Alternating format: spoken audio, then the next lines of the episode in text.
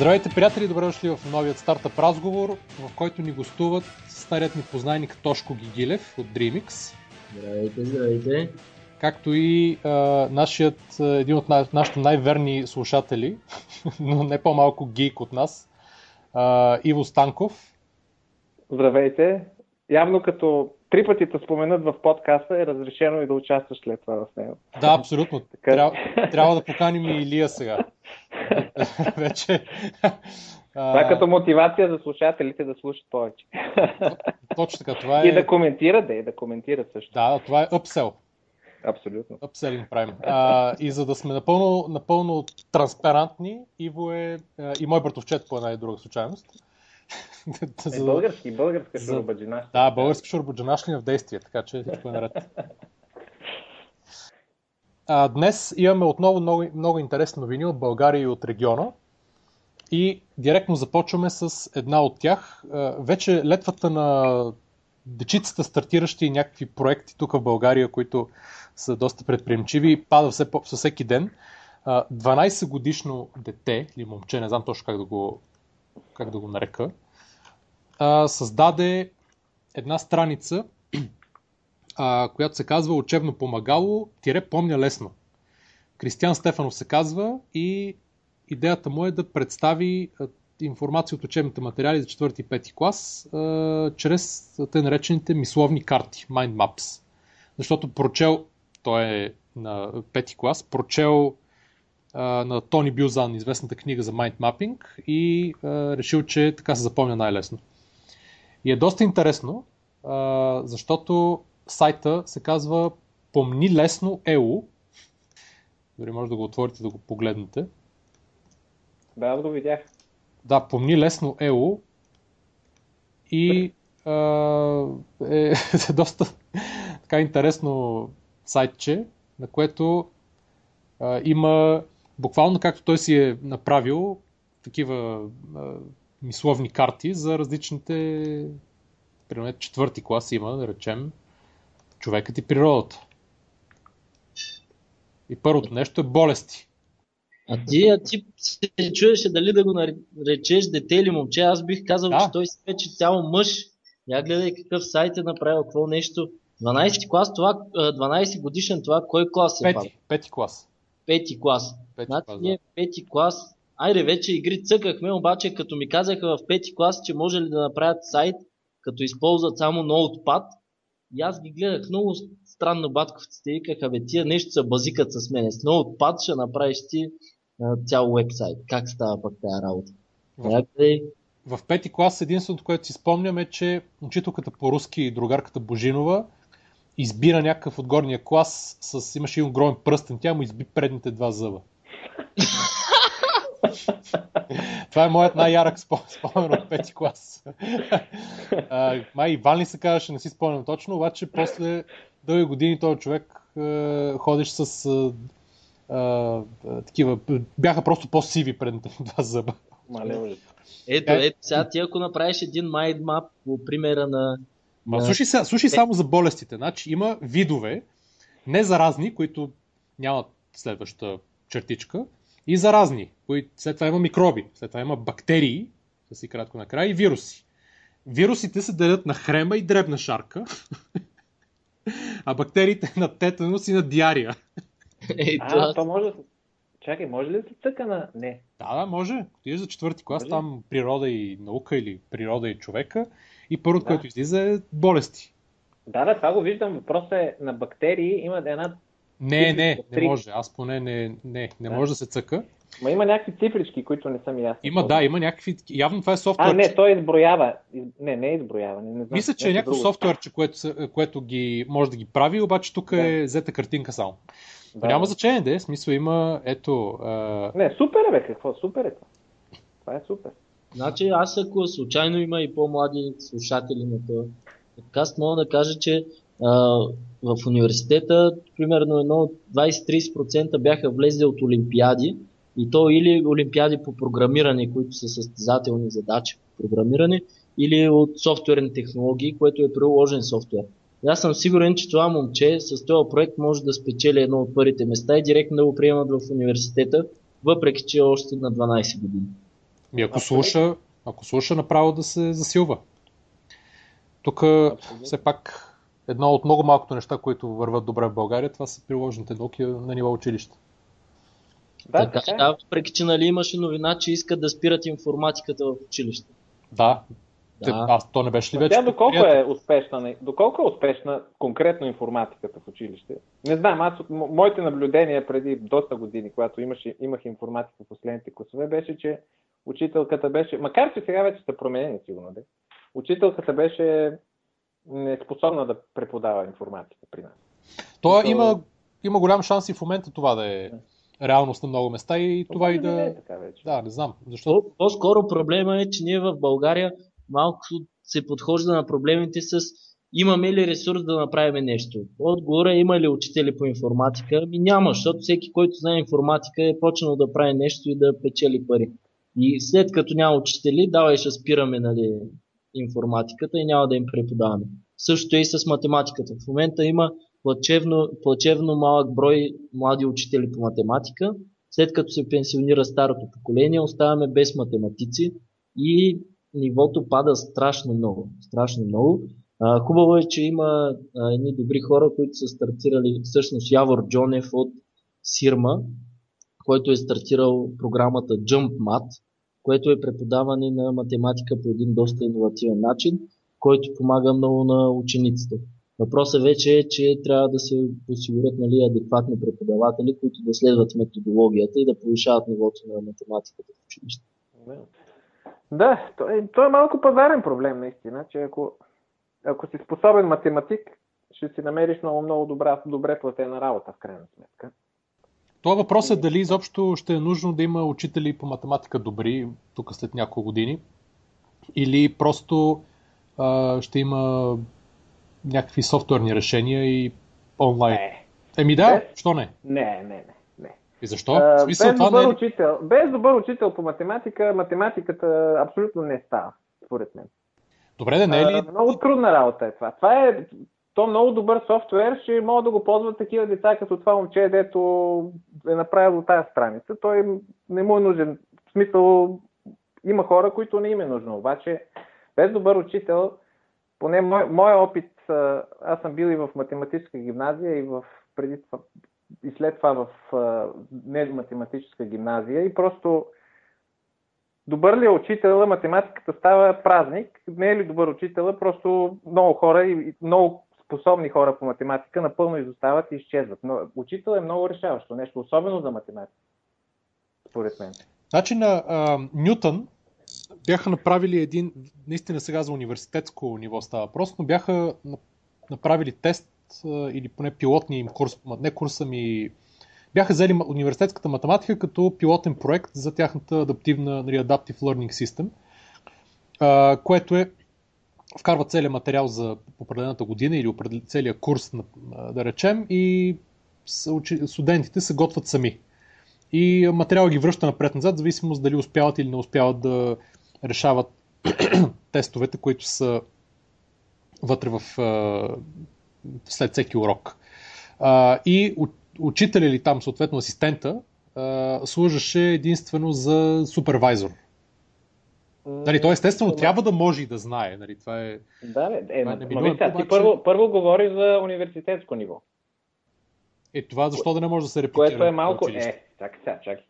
Университета, първо, подхода в университета, макар че в Америка подхода е много по-училищен, обаче, примерно, европейският подход в университета е, че реално студента е свободно, свободен гражданин човек, който сам осъзнава нуждата да се образова и да напредва и така нататък и сам трябва да си действа и само му се подава и той сам го прави.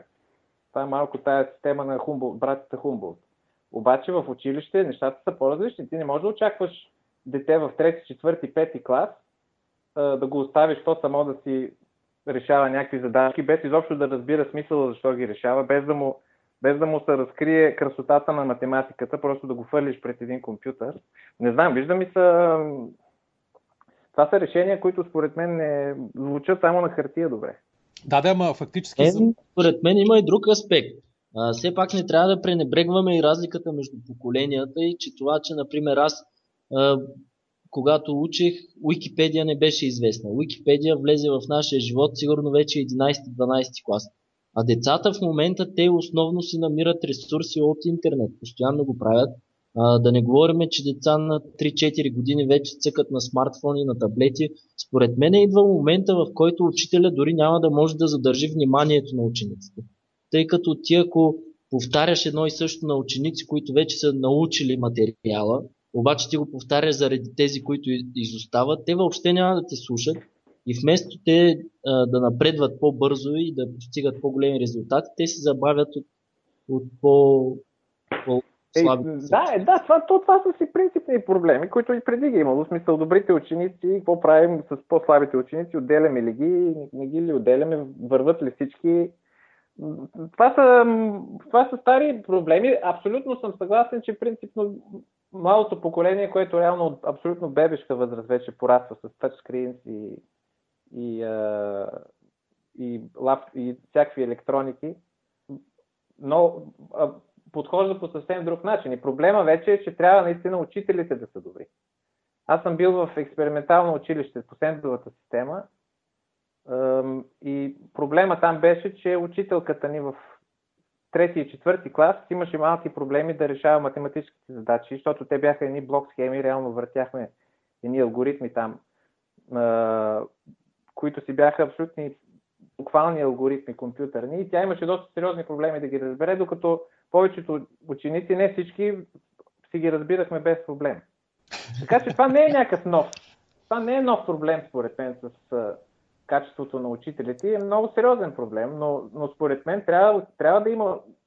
Учителя е решаващо нещо, за да, за да въведе, особено ученици, вече студенти е друго наистина, макар че и там също е до някъде така.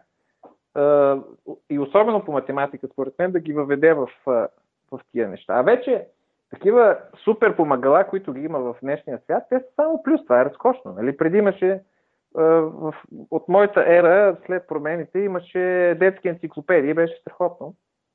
Още си ги паза, а вече нещата са в интернет. Ако си дете, което се интересува много, може да си намери абсолютно всичко вече. В крайна сметка, ако, тема. ако погледнете Уча се, там има цели учебен материал по математика за всички класове. Това е супер, това е фактически е предаден от, не от учител, ами от нали, там, фигурата на баткото. Да. Нали, понеже са просто по-млади хора, които а, там момчета и момичета, които обясняват уроците визуално и така нататък. А, и на учителя, мисля, че на учителя, освен да знае какво се преподава, естествено, а, е, основното е той да бъде добър педагог. Може би това имаш предвид също. Абсолютно, да. Точно това имам предвид. Педагогиката е сериозна наука и тя има своя смисъл. смисъл. Не трябва. Аз ще съм малко гласа на скептика в този подкаст, тъй като такава ми е малко натурата. Но не трябва. Има малко. Тенденцията в днешния свят е да, да, да пробваме да решаваме всички проблеми, които срещаме чрез такива технологични решения. Примерно, не стават учителите, ще направим уча се и уча, уча се ще реши проблема изцяло с а, образователната система нали, в България. Няма да стане точно така. Уча се е супер помагало. А, може би ще създаде проблем на учителки, частни учителки и така нататък, но училището в училището принципно трябва да е политическо решение а, образованието да, са, да е на изключителен приоритет още от ученическа възраст и нагоре, за да може нещата да се развиват. Няма, няма да се реши, не може да очакваш дечицата в, от някакви такива семейства, които, при които и не, образованието не е чак такава, такъв приоритет, вече има много такива, все повече и повече според мен, да седнат и да по цял ден да са в участи. Те ще са във Фейсбук.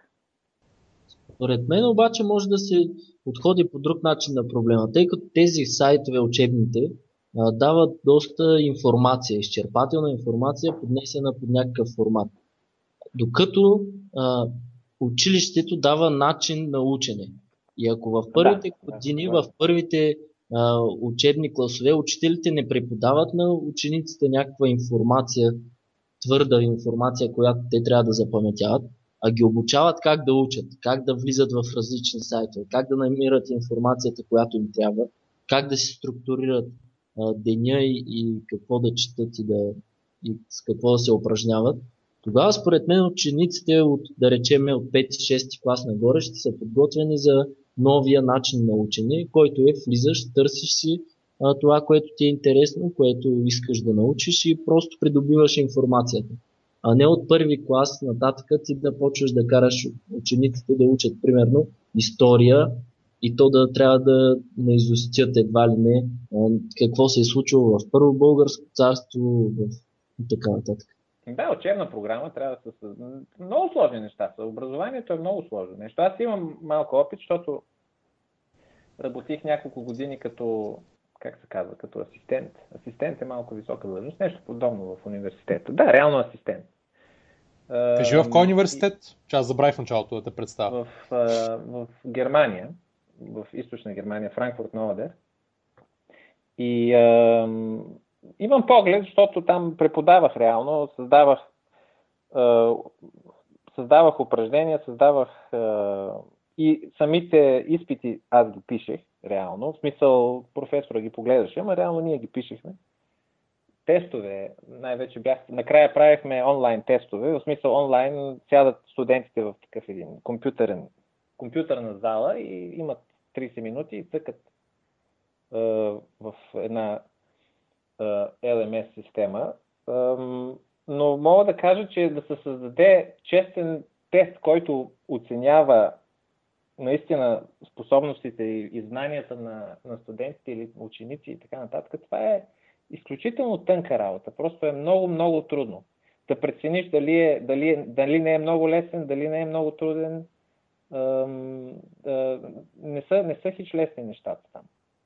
И от тази гледна точка просто, просто трябва да има нали, наистина способни хора, които това да го правят и трябва да има и подход и да се разбира, че е така. Ето, изпитите след 7 клас са толкова важни в България за езикови гимназии и елитни гимназии. Въртат ги от години в различни посоки. Има, имаше тестове, имаше и така нататък. Имаше винаги, често грешки в, в тестовите отговори, което се случва също, мога да го споделя и аз. Мисля, не е много трудно да се зададеш тест, където примерно вместо един правилен са два правилни въпроса, ако се съсредоточиш в, в въпроса и отговорите и така нататък. Да, което ти носи uh, проблеми си. Да. Да. Е, накрая студентите печелят, защото и двата са вярни, двата, който ако си говорил на един и други, и така нататък, но не е красиво и е принципно е голям проблем, защото е, изкривява оценяването от тази гледна точка. Та така. Например, в Софийския университет, в факултета по математика и информатика, се забелязваше, че по-интересните предмети бяха изборни предмети, и то изборни предмети, които се водеха от текущи студенти хора, които още не са завършили или пък са завършили съвсем наскоро, най-актуалните теми се водиха точно от много завършили студенти, такива като нали, мобилни програмирания, като някакви нови езици за програмиране, нови, а, нови фреймворк, фреймворк, всякакви такива неща. И даже а, имаме в нашата фирма доста опит в водене на такива предмети. Дълги години водехме съвременни Java технологии, така се казваше предмета и всеки, който искаше да научи Java, първо минаваше през основните предмети, които ги водеха професорите, научаваше основата и след това минаваше през съвременни Java технологии, да види как се случват нещата в реалния свят. Еми да, това е супер, така и трябва да е. И даже да пусна една новина тук. този семестър отново сме завели предмет. той е с пак основи на Java Web програмирането и uh, Oracle Web технологии. Та ще се води целият семестър, отворен е за хора не само в FMI, но и за всички, които искат да получат малко по-задълбочени знания, напълно безплатен естествено, така че ако някой има интерес, може да заповяда, гарантирано е качеството. Е, това е хубавото, защото фактически се получава връщане към следващите поколения от тия, които веднъж са минали оттам. Което е доста позитивно. Да, решаващо е да има кооперация да. между, бизнес, между бизнес и университети. Точно, да. Не мога да Точно така. преценя до, до каква степен в България това е така, но е много важно при всички положения.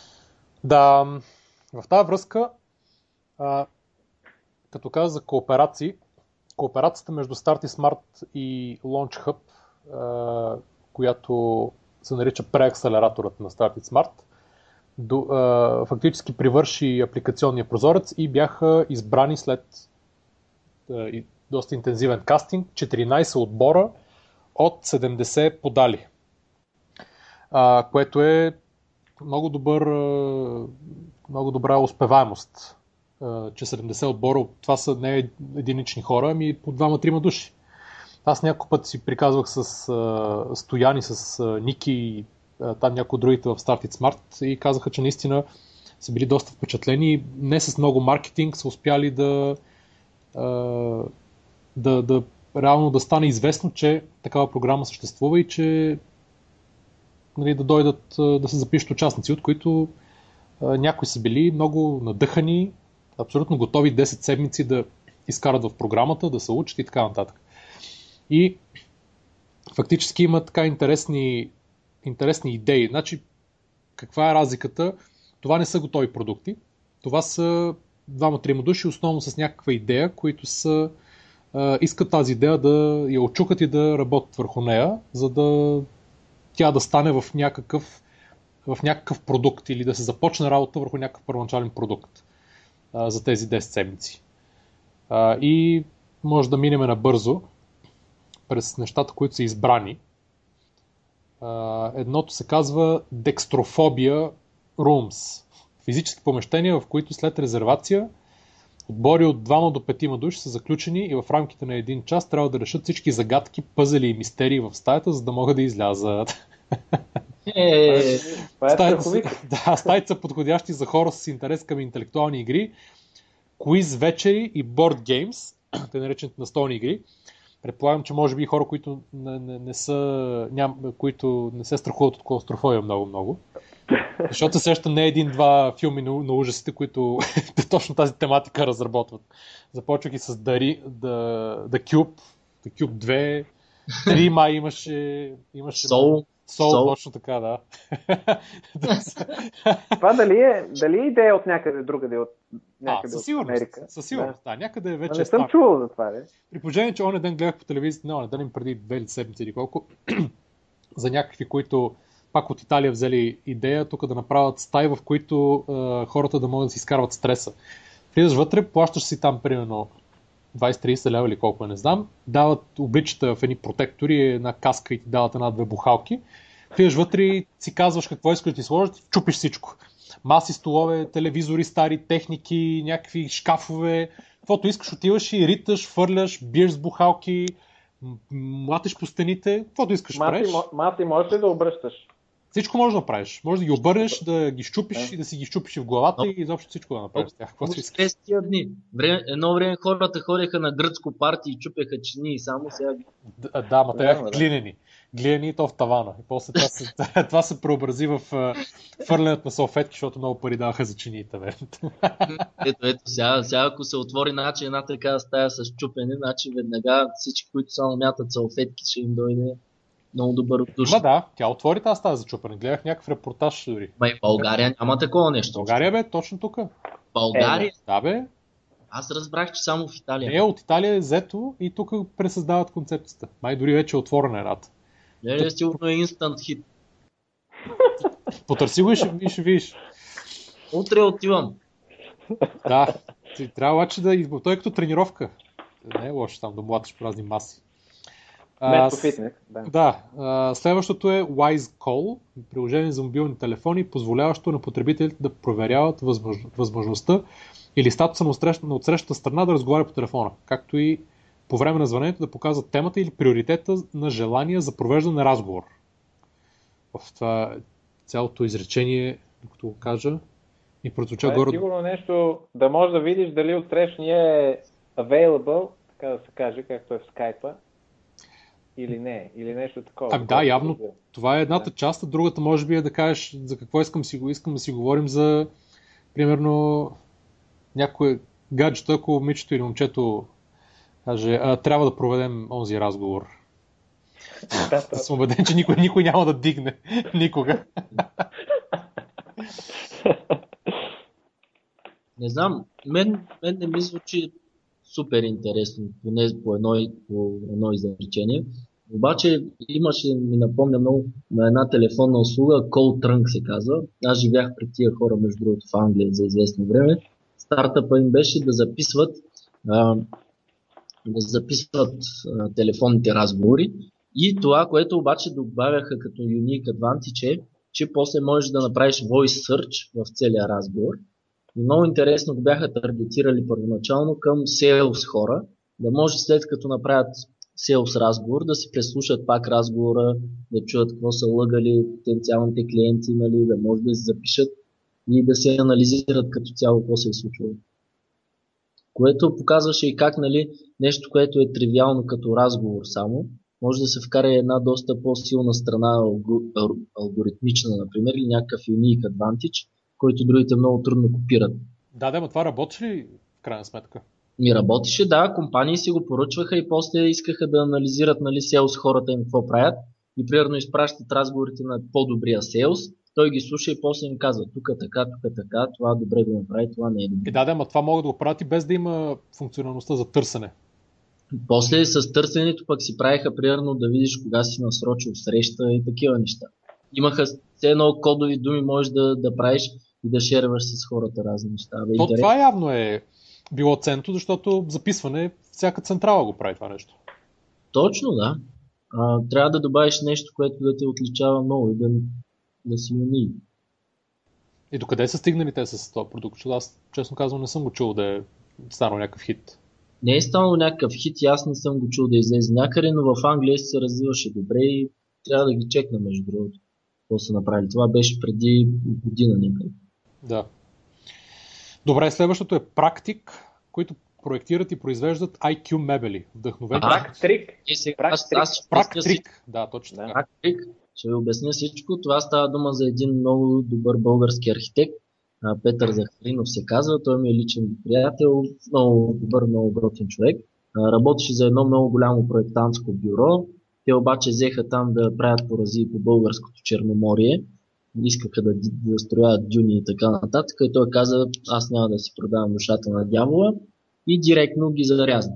Каза, няма да го правя това нещо. Което показва, че човек трябва да има морал и да си следва ценностите. Не можете да ходиш, примерно, на Карадере всяко лято и изведнъж да кажа, че правиме хотел на Карадере и ти да кажеш, е, супер, нали, ще взема пари от тази работа, давай там, прави бетон на морето. Та, а, пеше, както го наричат приятелите, пеше си изостави тази работа и продължи с неговата идея, кое, която е точно а, както пъзелите, които ги сглобяваш, да речем дори Лего, или пък тия brain, brain puzzles, които са доста популярни. Обикновено на рождени дни си ги, прода... си ги подаряват хората. Примерно едно купче, което трябва да го сглобиш. Обаче има някакъв трик да завърташ дървените частички, да ги подпъхваш една в друга. А, тези дървените неща, да. да. Точно така, точно така, да. И, и винаги има някакъв трик, за да завършиш фигурката. Та, Пеше направи същото нещо, обаче с мебели. И стартира с а, три маси, като първата маса беше доста а, проста сглобка, три дървени парчета, които така ги подпъхваш, че застават като стойка. Те се все едно в една точка и трите летви се, при, се събират, става на стойка и отгоре слагаш едно стъкло, кръгло, което нали, пак идва към комплекта и става една много готина масичка за кафе. И това беше най-простия вариант. Най-сложният вариант имаше около 20 части, и беше наистина си е главоблъсканица да го глобиш и си гледаш там схемата, следваш я и, и ставаха нещата и, и удовлетворението е, че сам си се сгубил маса и тя е напълно без гвозди, без, без види и без нищо. Просто нещата се пасват на място и, се получ... и става устойчива конструкция. Големия, големия проблем, като гледам, понеже той, той беше направил и Indiegogo кампания, да а, на която обаче е успял да събере само 384 долара, като гледам. Mm-hmm. Тя е била между декември и февруари. А, Може би проблема е точно това, че има някак, има повече сложност, сложност отколкото хората, които си търсят мебели, искат да толерират. Не знам, аз... Искаш да кажеш, че Икея предпочиташ горе-долу да можеш да го сглобиш като Икея, където горе-долу е лесно. Ами не, да... ами не Има, според мен това е подход дизайнерски. В смисъл, това е за някакви дизайнерски мебели, не е за да си сглобиш, нали, ефтина маса от Икея в случая. Или, или греша. Значи идеята на Икея, техният value proposition в крайна сметка е, че те взимат сложността на мебела и, и го правят така, че всеки да може сам да си го сглоби много лесно. Максимално възможно лесен, да. Супер, да което... Не случайно са номер едно. Да. да, естествено, да. В смисъл някои от мебелите естествено въобще не е лесно да си изглобиш. А, обаче, а, в крайна сметка, всичко, което прави обратното на това, на тази идея, ми се струва като много труден ами... труден сел. И може би той затова е аплайнал за преакселератор, за да може тази идея да я вземе и да я доразвие в начин по който тя да стане успешна. Аз много ще се радвам.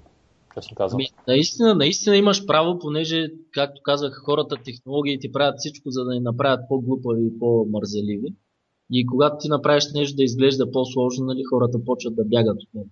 Въпреки, че аз като човек, който съм пробвал да сглобя такава маса, бих казал, че е много по-интересно и не чак толкова трудно, понеже все пак имаш схема и виждаш как става цялото нещо. И е малко нали, като лего. Почваш, нали, правиш го, пробваш от тук, от там и накрая се става тая маса. Ти няма всеки ден да я разглавяш и да я сглавяш наново.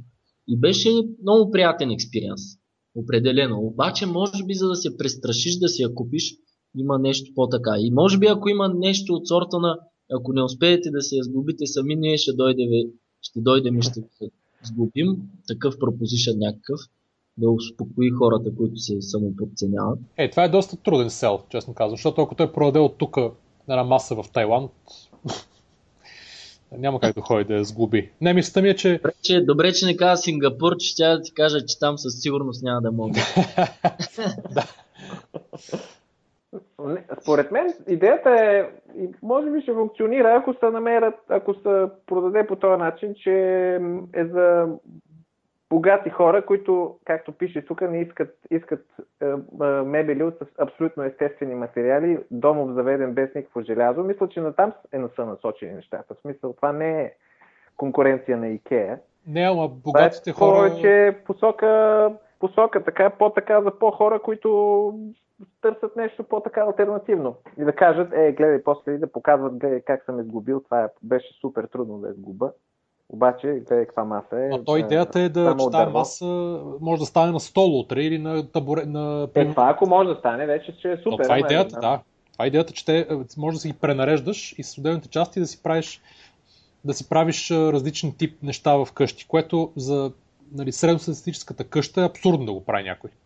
И това ми се струва, че... Е, то не е за средностатистическата. То Точно, да, предвид. Да. Това е за разни ателиета, може би. Това е много е за хора в лофтове, е такива. Хора да. в лофтове. Според мен това би успяло много в Япония, където има и много малко място. Те живеят в някакви апартаментчета по 20 квадрата. И... Или Хонг-Конг също. Да, да. На някакво такова място и да си правиш стола на маса и на...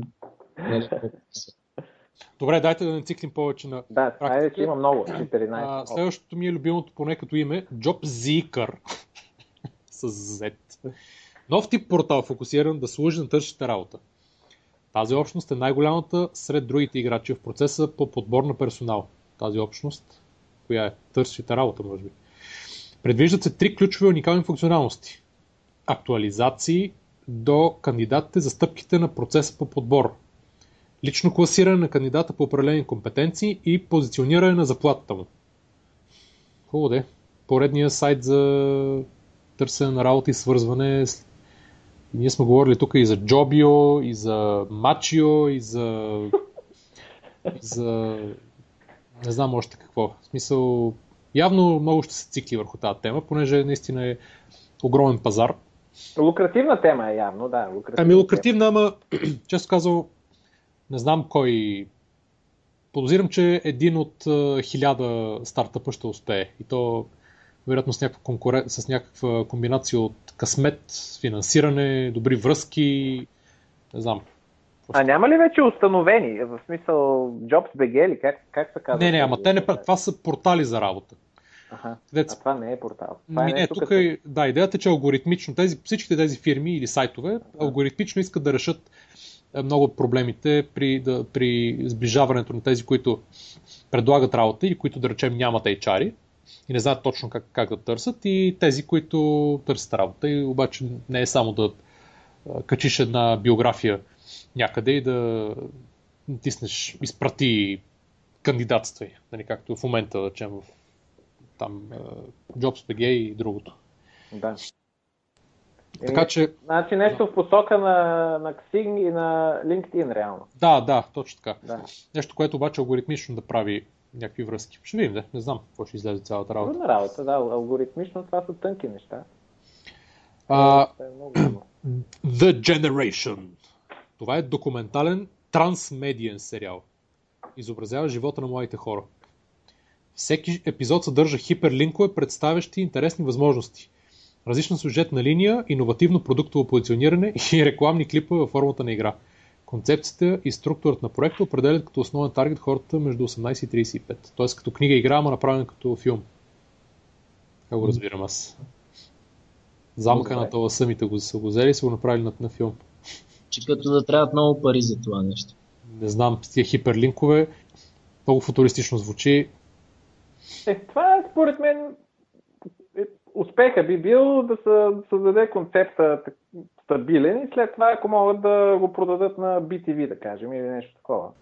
То аз мисля, че може би онлайн трябва да се тества първо. Защото много Е, да, по-лесно. да онлайн стане. по-трудна работа. Трябва И- по-голям продуцент да има, според мен, който да хвърли някой лев, Да. в крайна сметка. За да, за да, нали, за да има... За да, ако, ако е с цел финансов успех. Макар, че то чак, мисля, не виждам как може да стане нали, някакво нещо, от което да се печелят пари, но то това е повече в посока е, изкуство, нали? Така че не виждам. Да, е макар че целта. има и продуктово позициониране. Да, да. Е, нека да има, да, няма. Uh, Four Dimensional онлайн платформа, която, през която фристайл, фрилансъри ще могат да работят заедно по проекти в областта на motion graphics, stop motion и видеопроизводство. Основно с малки и средни бизнеси и стартъпи. Така, ще, платформата ще премахне нуждата от агенция, която обикновено скъпява проекта. Той стане, примерно, Chase Cloud правят точно това нещо. Не знам. Точно. Ама това не е ли като борса нещо? Явно, да. Явно фри, фри А са. стане да не са агенцията. Не, съмнявам се. Те Те, по-скоро не са, ги те са, точно така, те са тия, които правят. Тоест, те са пак ориентирани към малки и средни бизнеси, към старта. Е, да, да, ма те го правят, а тук това ще е борса, която Така ще да е, да. Мисълта ми е, че тия неща са скъпи като цяло. А и подозирам, че има адски много сайтове, които предлагат фриланс, нали, и ланс и така нататък, които предлагат същите услуги. Там предлагат и програмиране, и дизайн, и каквото искаш. Със сигурност има и а, 2-300 милиона индийци, които правят motion graphics. Не знам. И в Arduino е малка платка, така, не, тук не съм сигурен точно какво е, защото те са дали описание на Arduino. Просто на него. Така че не е много ясно и в Arduino какво прави. Да. Fleezor. Пак платформа, позволяваща на потребителите да открият своя собствена спестовна сметка за фиксиран период. Ще могат да зареждат по иновативен начин, докато пазаруват в онлайн или обикновени магазини, които са партньори на Fleezor. Партньорите ще могат да рекламират напълно безплатно продуктите си в вебсайта и на мобилното приложение. Спестовна. Това е, може би, някакъв акаунт, зареждаш го с пари и може да разплащаш. Не знам, да разплащаш. Не е много ясно. Не, да зареждаш, докато пазаруваш. Като пазаруваш, да ти влизат малко по нещо като бонуси някакви. Които, да, явно. Нещо като мили или там точки от Да. Shell и така нататък. Да не направят някой клон на SCI. SCI, нали? Да, да, аз това замислих. Кой знае, да не е новия проект на SCI. Uh, Playmore Project, мобилно приложение, което свързва хората чрез спорт. Показва потенциални партньори за избран от вас спорт и местоположение. Фокуса върху лесното намиране на партньори, възможността за съвместно спортуване. Предлага филтриране. Да, това звучи интересно. Това би било, би било хубаво, ако е просто и лесно за използване и го има, Ще има не е лошо. млад, За големия град не е лошо това. Точно, да, точно. млад и строен тенисист търси своята Половинка. Търси своята шарапова. Да се поздравим с успеха на Гриша. Как бе? Как? Абсолютно. Абсолютно. Изкърти. Станах 6,20 аз. Гледа ли го? Да, гледай. Аз го. видях само по- после хайлайта видях. М. Много голям кеф. Изобщо тази седмица голям. беше за българския спорт уникална.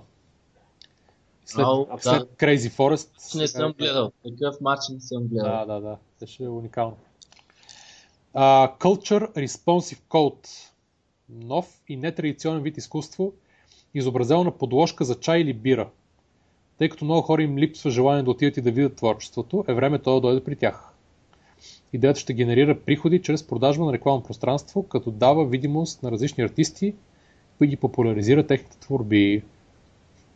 Тоест, вместо да е, както в момента има подложки за бира, примерно Heineken, от едната страна, от другата страна той ще са някаква картина. А, сега разбрах. Да. Така си мисля, аз така си го представям. Да, да, така, се струва, така е. че е абсурдно да работи това нещо. Това е доста интересно, между другото. Прилича малко на тия Fame Cards, но обаче ти ги слагат директно на масата, което е още по-добро. Е, да, да, ама много голяма част от- от изкуството а, обикновено ти трябва да го видиш на живо, за да го оцениш или да ти стане интересно, или да, примерно, една картина, като я видиш в 5 см квадратни, какво ще разбереш? Не? Е, аз си представям по-скоро, примерно, реклама за изложба, за някакъв перформанс, че ще има нещо от този, този сорт. Тук com, com, conversion rate ще е сигурно едно на 100 милиона. Е, не бих казал. Не знам. Скептичен съм. Нищо, нека, що ме за изкуство подкрепя. Що ме Инвестира- да Аз им... Uh, Inox BG. Ха, това е много интересно. Uh, сама по себе си, uh, просто това е платформа, която обслужва всички индустриални сектори, работещи с неръждаема стомана. По цялото протежение на, нейн- протежение на нейната употреба. Това е място, където ви намират търсещите клиенти, откривате с лекота най-подходящи доставчици и правите бизнеси по-печеливш. Нямам представа самата платформа дали ще стане успешна или не.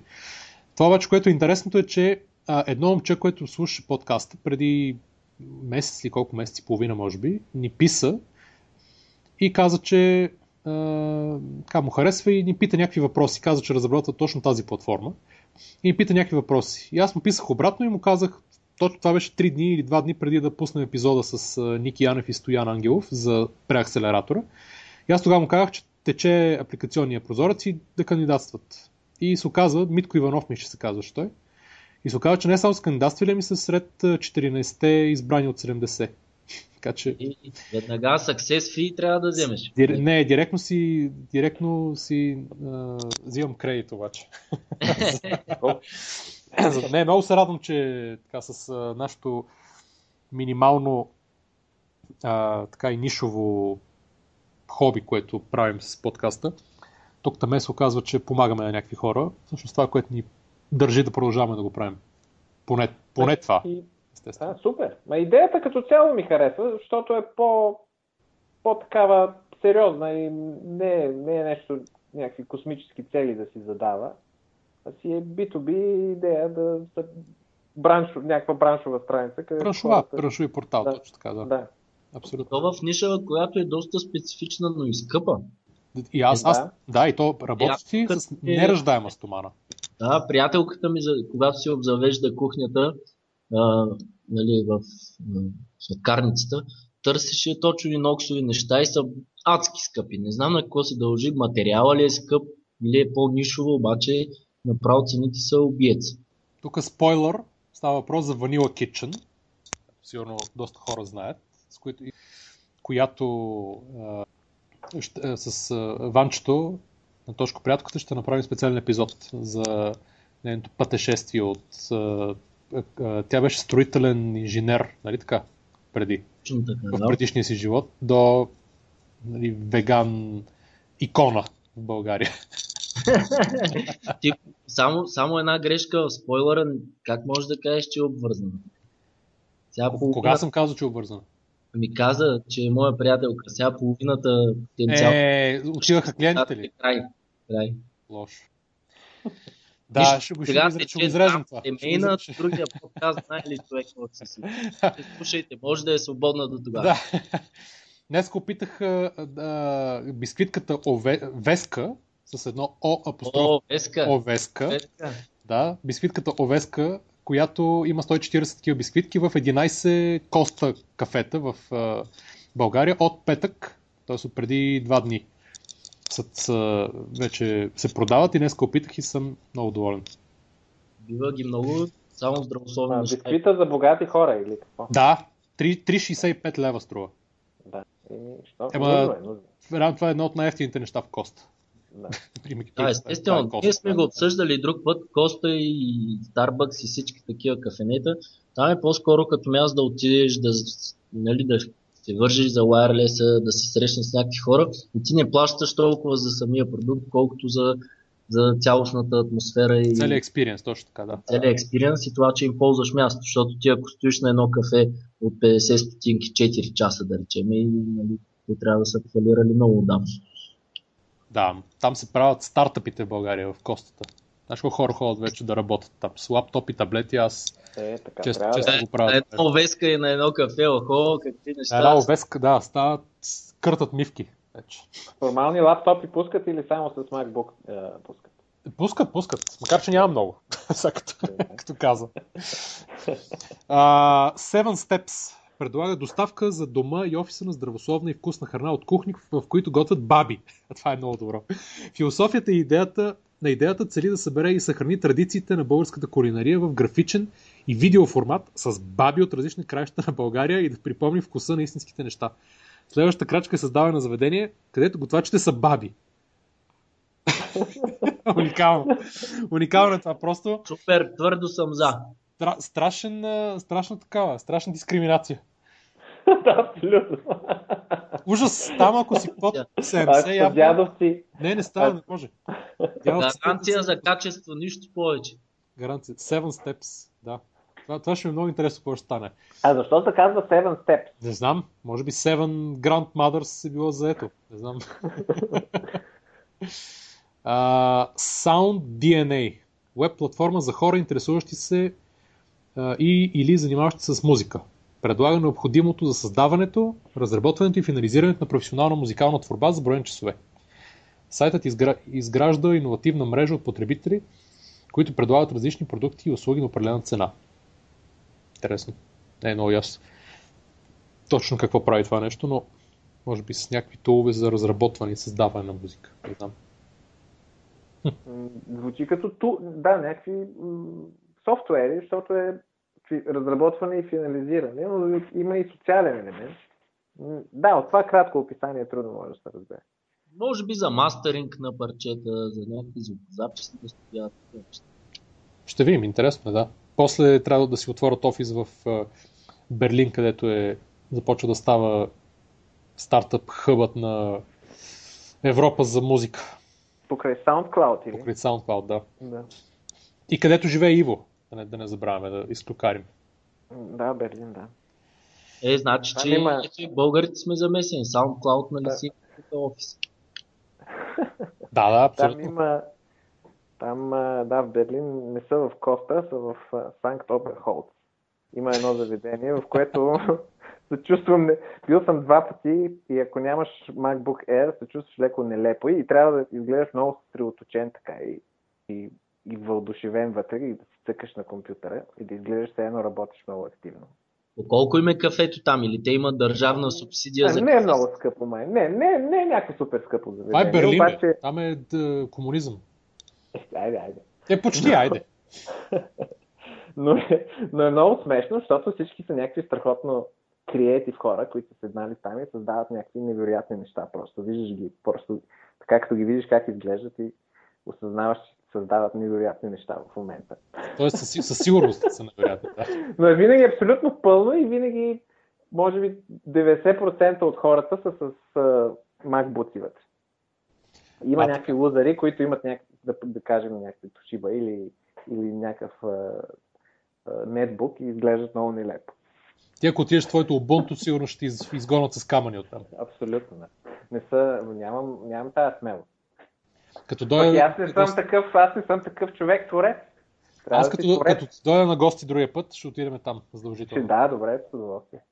И ще, трябва обаче да се съсредоточим и да изглеждаме те едно нещо много сериозно създаваме. Ще взема iPad mini Добре. и ще наснимам някакви картинки и Добре. ще дискутираме много съсредоточено. А, така. Да, е подходяща. И последната, избран, и последната избранница на, на Start It Smart, това е Digital Health Record. Електронен здравен профил на пациента. Целта е да се създаде сайт и мобилно приложение, на които да се качва цялата медицинска информация за всеки отделен пациент в България. Чрез чат ще се създаде мрежа между пациенти и лекари. В момента няма сайт или програма, които да обединяват тези функции в едно. Идеята е да се улеснат лекари и пациенти. Това Разбира е много се. тънка работа. Да, тук е атакуват, атакуват дигиталният, дигиталното здравеопазване, което е огромно като мащаб и като възможности. И там няма почти нищо разработено, да не говорим в България. Обаче, както го слушам това, тази идея, ако стане някой път, със сигурност няма да изглежда по начин, по който те си представят. Значи ти си и майка ти и баща ти са лекари, Представи си как Не, седят, седят и мен е- чатат по цял ден. нали? То това не е лошо. Принципно не е лошо, но страшно много различни, нещ... различни неща играят роля. Примерно, а, възможно ли е да се създаде без това да държавата да го въведе реално? Или да каже, нужно, нужно е. Е, здравен профил на пациента, това само за определени лекари, които решат да го ползват ли ще или ще е за всички централизиран здравен профил. Ако е централизиран здравния профил, това са изключително сериозни проблеми с личната сфера. Да, абсолютно. Щях да кажа, да. Че правно ми се струва като абсолютно no-go. Ми, не е непременно гол, защото в момента се движим в тази посока всичко да се дигитализира и те ще кажат, може да е лошо за, правната, сфера, за личната сфера и така нататък. От друга страна обаче изключително се оптимизира цялата система и, и а, се получават а, болести, така се раз, разпознават много по-добре. Може да се анализира Big Data, да се анализира, да се каже, ето страхотно къде, къде в момента има епидемии, да се предвиждат епидемии и така нататък. Това са много тънки въпроси, за които може да се говори безкрай. Но при всички положения минусите са там, че примерно ако има такъв централизиран и то това се говори между другото в Германия много активно на тая тема. Ако има централизиран, здрав, централизиран здравен профил и ако застрахователите имат достъп до този централизиран здравен профил, нещата стават страшни за хора, които са болни. И така нататък. Така че интересна идея, в смисъл нужно е да се разработва. Част от между лекари и пациенти, то това е вече в друга посока. Става въпрос за комуникация тук. Не, не аз съм, да, аз съм виждал а, и в щатите опити да правят нещо като социална мрежа за да. между пациенти и лекари и наистина не знам нито една, която да успява. И за всеки, който ходи на лекар, тук в болница или поликлиника, социалната мрежа е пред кабинета. И не, наистина, ти отиваш и винаги има е пълно с хора.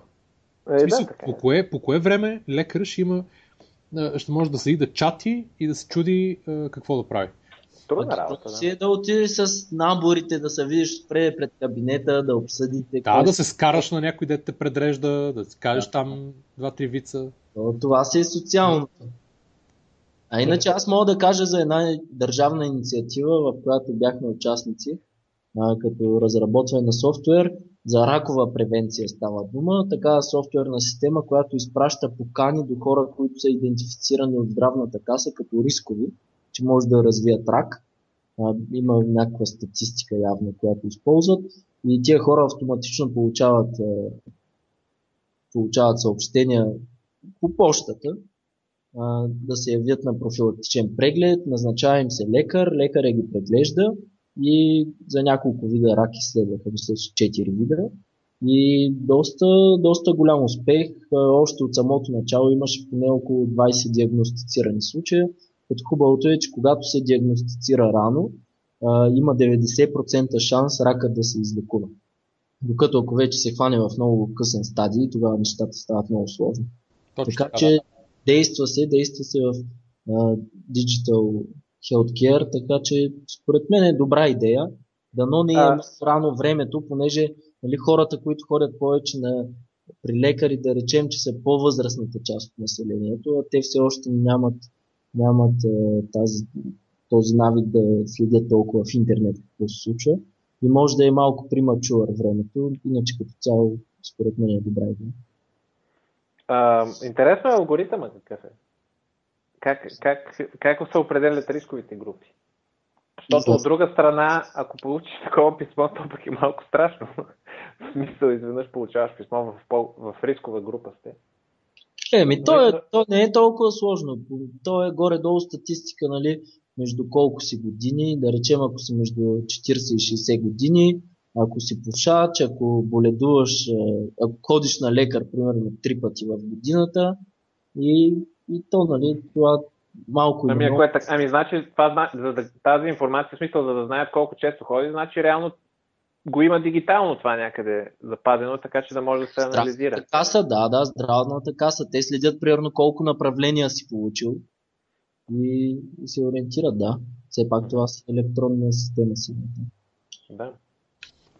Да, това са интересните развития в тая насока, които имат големи плюсове в някои отношения и в други отношения са опасни от гледна точка на прозрачността на индивида, нали? Става много прозрачен човек пък. Аз вед, веднъж станали от там татък прозрачността отива по дяволите.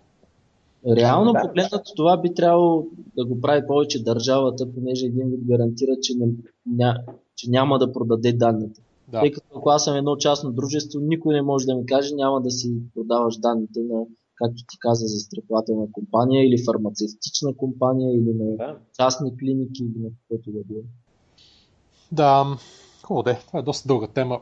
Доста, да, интересна, доста интересна обаче, която трябва да, да, я, да я обсъдим в някои от другите епизоди по-обширно, както се като разделяме и други разни фирми или стартъпи, които се опитват да гонят да борят тия проблеми. А, обаче сега ми се ще да минем към а, две сделки, които станаха в българската, не знам дали, айде IT сфера ще да нареча, последните десетина дни. Едната е, че се продаде най-голямата софтуерна, т.е. най-голямата фирма за аутсорсинг в България, Sofika Group, се продаде на американска компания. Ам, и всъщност няма, няма цифри, на Телетек, мисля, че се казваше фирмата, няма, тя се занимава а, с а, аутсорсинг. Мисля, че няма собствени продукти. Нека само поясним бизнес аутсорсинг, което е нали, като саппорт, като а, телеф, телефон, централи, такива неща, не IT development. Да, бизнес аутсорсинг. А, наистина много голяма фирма с около 800 души в България и в Скопие имат офиси. Т.е. като размер, поне като персонал, са колкото Телерик, което е доста интересно.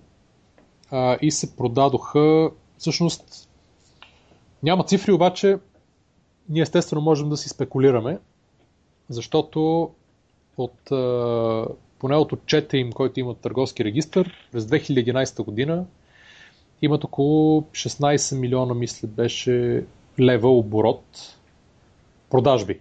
Тоест, това е 11-та, ако сложиме, да речем, още 50% увеличение и още малко за следващите за 12 и 13, ако са растяли бързо, което вероятно са, може би да има 25-30 милиона лева и нетна печалба, мисля, че за 2011 е била около 2,7-8 милион, около 2,5 милиона лева или нещо такова беше.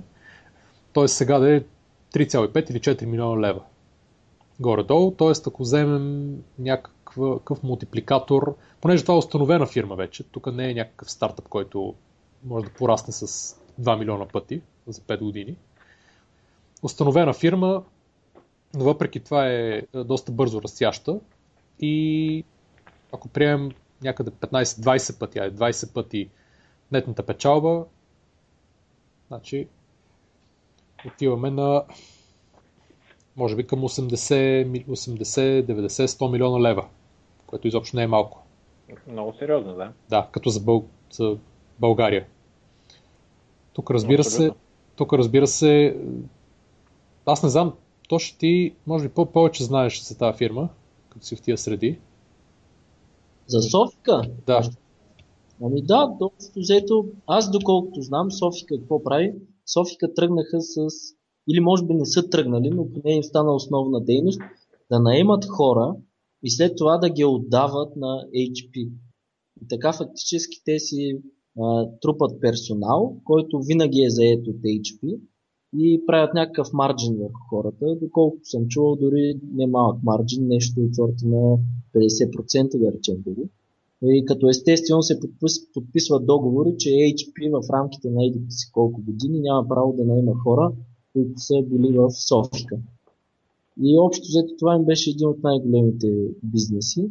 И явно, че са разраснали доста, поддържат доста явно и корпоративни портали, правят сапорт на разни продукти. Ето сега, то не закъснява успеха. Това да те придобие голяма компания, която най-вероятно има голям опит в, в тази сфера, според мен само ще ги развие и ще им докара още клиенти. А, като цяло много хора казват, нали, че бизнес аутсорсинга не са услуги с много високо добавена стоеност. И по-точно, че хора, да речем, с образование, което е а, компютърно образование, основни неща и английски язик или френски язик или немски язик могат да ги вършат тия неща, което нали, не е супер висок профил а, в а, обученията, в ученето, но все пак според мен това е едно много положително явление, а, тъй като а, все пак трябва да има една стабилна, стабилна заетост на хората и да може хора, които да речем не си намират работа в ако са завършили финанси, ако са завършили пиар и такива неща, да са сигурни, че имат една основа и че могат да се захванат с такава работа, която е и добре платена в крайна сметка. На фона на останалите браншове е добре платена. Със сигурност доста по-добре платено, отколкото средностатистическия човек завършил финанси или пиар. Да, да, точно. Което е нали, малко парадокс, че ти с по-малко умения фактически можеш да изкараш повече пари. Но в крайна сметка важното е да има заетост и хората да, да могат да си осигурят нали, добър начин на живота. След това вече да видят а, какво да, с какво да продължат. Даже ето, интересно, моята приятелка Ваня, която се отвори сладкарница, в, в един момент работеше за Софика Груп. И то как се случиха нещата, тя завърши като инженер в ЛАСАГ. За мен е да завърши инженерия най-трудната специалност в цяла България, понеже става дума за адски много математика. И завършваш, дипломираш се и откриваш, че можеш да започнеш работа на някакви нали, доста символични пари. А, и то в случай, че си намериш работа. Това беше точно в върха на строителната криза. И, и един млад такъв човек се отчаива. Тя си беше намерила работа, дори понеже се, имаше вече връзки някакви изградени, работеше като инженер, обаче в един момент то, то виждаш, че перспективата пред тебе е да работиш още 10 години, да станеш много добър инженер и да вземаш примерно 1500 лева, да речем. Което сега нали, не е най- най-светлото бъдеще, което можеш да си представиш. Затова пък се прехвърли за по-добро заплащане в Софика, работи там и докато работиш там, разбра нали, че призванието е всъщност да готви по-здравословни работи, разви си нещата от там и нали, с едно чувство на благодарност напусна и се отвори свой, свой собствен бизнес. Така че ето, това е едно success story, как такъв тип фирми помагат на, на България като цяло. Да, абсолютно. Абсолютно. Сега аз видях пак цифрите, може би нетната им печалба да е била около 2,5-3 милиона лева, така че айде цифрите да не са 80-100 милиона, но дори да са 40 до 60-70 милиона лева, пак е, пак е доста, доста добра сума за... Интересно, интересно е собствениците какво ще направят с тях. Да, това е... остават ли във фирмата? Ами не, е, вероятно има някакъв период, то няма как да, да се тръгнат на другия ден, вероятно има, има някакъв период, в който да, да продължат да работят, между да речем една, две, три години или нещо такова, в зависимост от да. договора как е направен а, което е нормално. Въпросът е какво ще направят след това. Това, това са фактически предприемачи нали, в IT сферата в България, направили доста добър екзит от а, своята, нали, от стартъп или от компанията си, дали ще станат фактически а, нещо като бизнес ангели или дали ще инвестират в други стартъпи в България. Това е, това е много важен въпрос. Ние малко по-късно ще говорим за а, накратко за стартъп екосистемата в България. Просто има една много интересна статия на Computer World, през която ще минем, но за нея след малко. Втората сделка, която се случи е за вебсайтът webcafe.bg, която всъщност в началото на януари е станал, просто информацията излезе сега наскоро. Журналистът от БНТ Асен Григоров, заедно с съпругата си, водят пред, събудно предаване Животът и други неща по БНТ и е закупил сайта за 150 000 лева от досегашния собственик и негов създател, журналиста Стоян Георгиев. Интересно. Не е много това?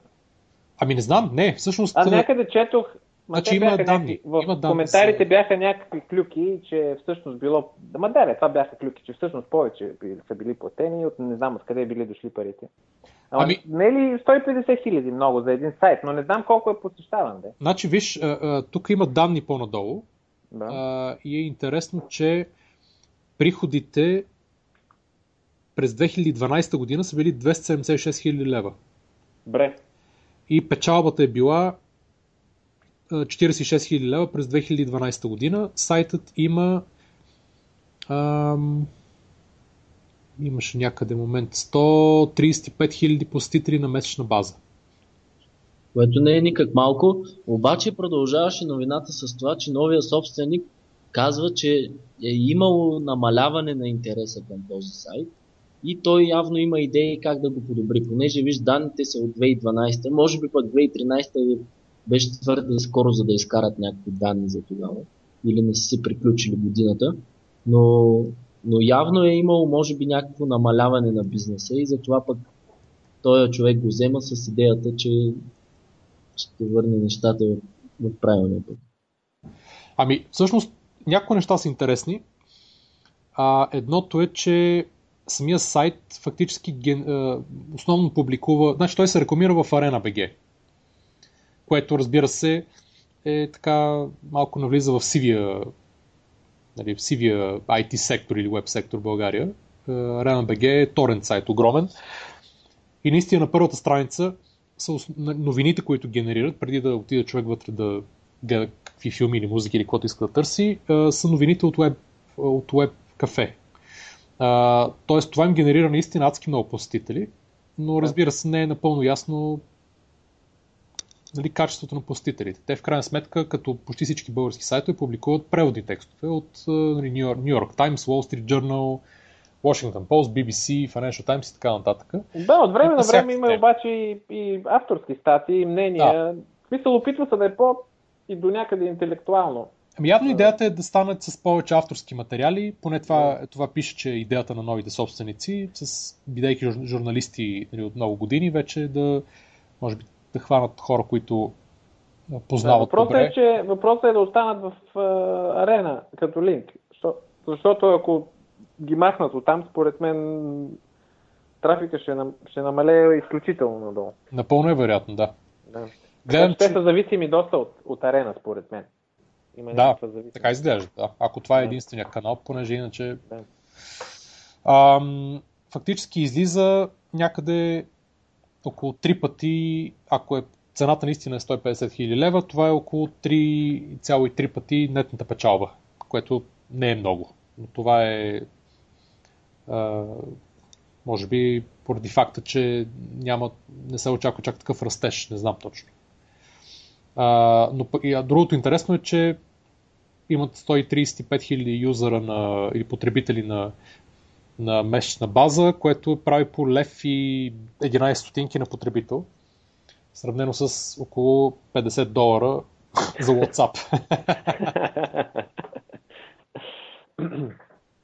Има известна разлика. Е, едно, е, едно е човек, който чете, друго е човек, който генерира постоянно информация и връзки и така нататък. Така е, да. Макар, че това, това, генери, това генериране в WhatsApp поне то не се монетизира. Поне на този, поне на този етап. Или поне етап, не явно. Да. Или поне не да. явно. Ако питаш Румен, който беше тук, той За него всички големи фирми продават всички данни, които събират от потребителите, без да ги питат. Еми, дали ги продават, дали нещо друго правят с тях, дали след години ще, ще Да. ги продават. Не е ясно. Но информацията е много ценна. Явно е наистина много ценна. И, даже, както, и- както виждаме, по-ценна, е- по-ценно е не съдържанието на самите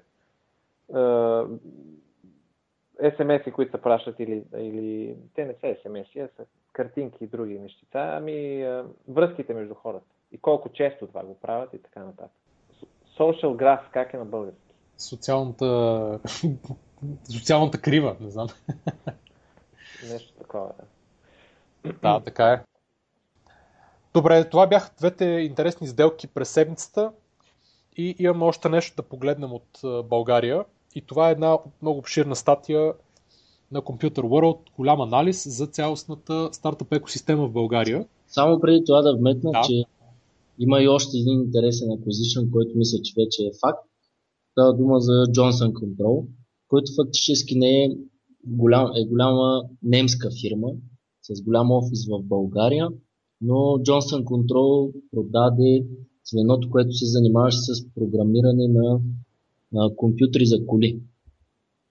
И това е пак доста интересна сделка. Купува се а, това звено от някаква американска компания, която се занимава с Car Automation. И по-скоро този тип компании, които искат да направят умната кола, която да може да шофира сама, да се паркира сама и така нататък. Което е доста интересен ход и това значи, че в България ще имаме специалисти, които ще имат опит от първа ръка с нещо подобно или поне се надявам така да стане. И... А каква е фирмата, която я закупува? Точно фирмата, която закупуваш, се занимава с новия тип смарт коли. А, т.е. Johnson Controls купува тази фирма, искаш да кажеш. Не, обратното. Фирмата купува звеното на Johnson Controls. Включат, включително и офиса му в България, така ли? Точно така. Да. Ага. Да. Което е интересен, е интересен acquisition, тъй като а, много хора знаят, че абе, фактически в една кола а, 20-30% и нагоре е струвал самия софтуер на автомобила. И, и звеното на Джонсън със сигурност е генерирало много стабилен приход, тъй като те работиха за BMW, мисля и за Mercedes. Не съм много сигурен дали за двете. Те са огромни, те работят, те са американски концерн, нали, който работи за има адски много технологии, подобни. Нали, не само за коли, ами за, за, за всякакви неща.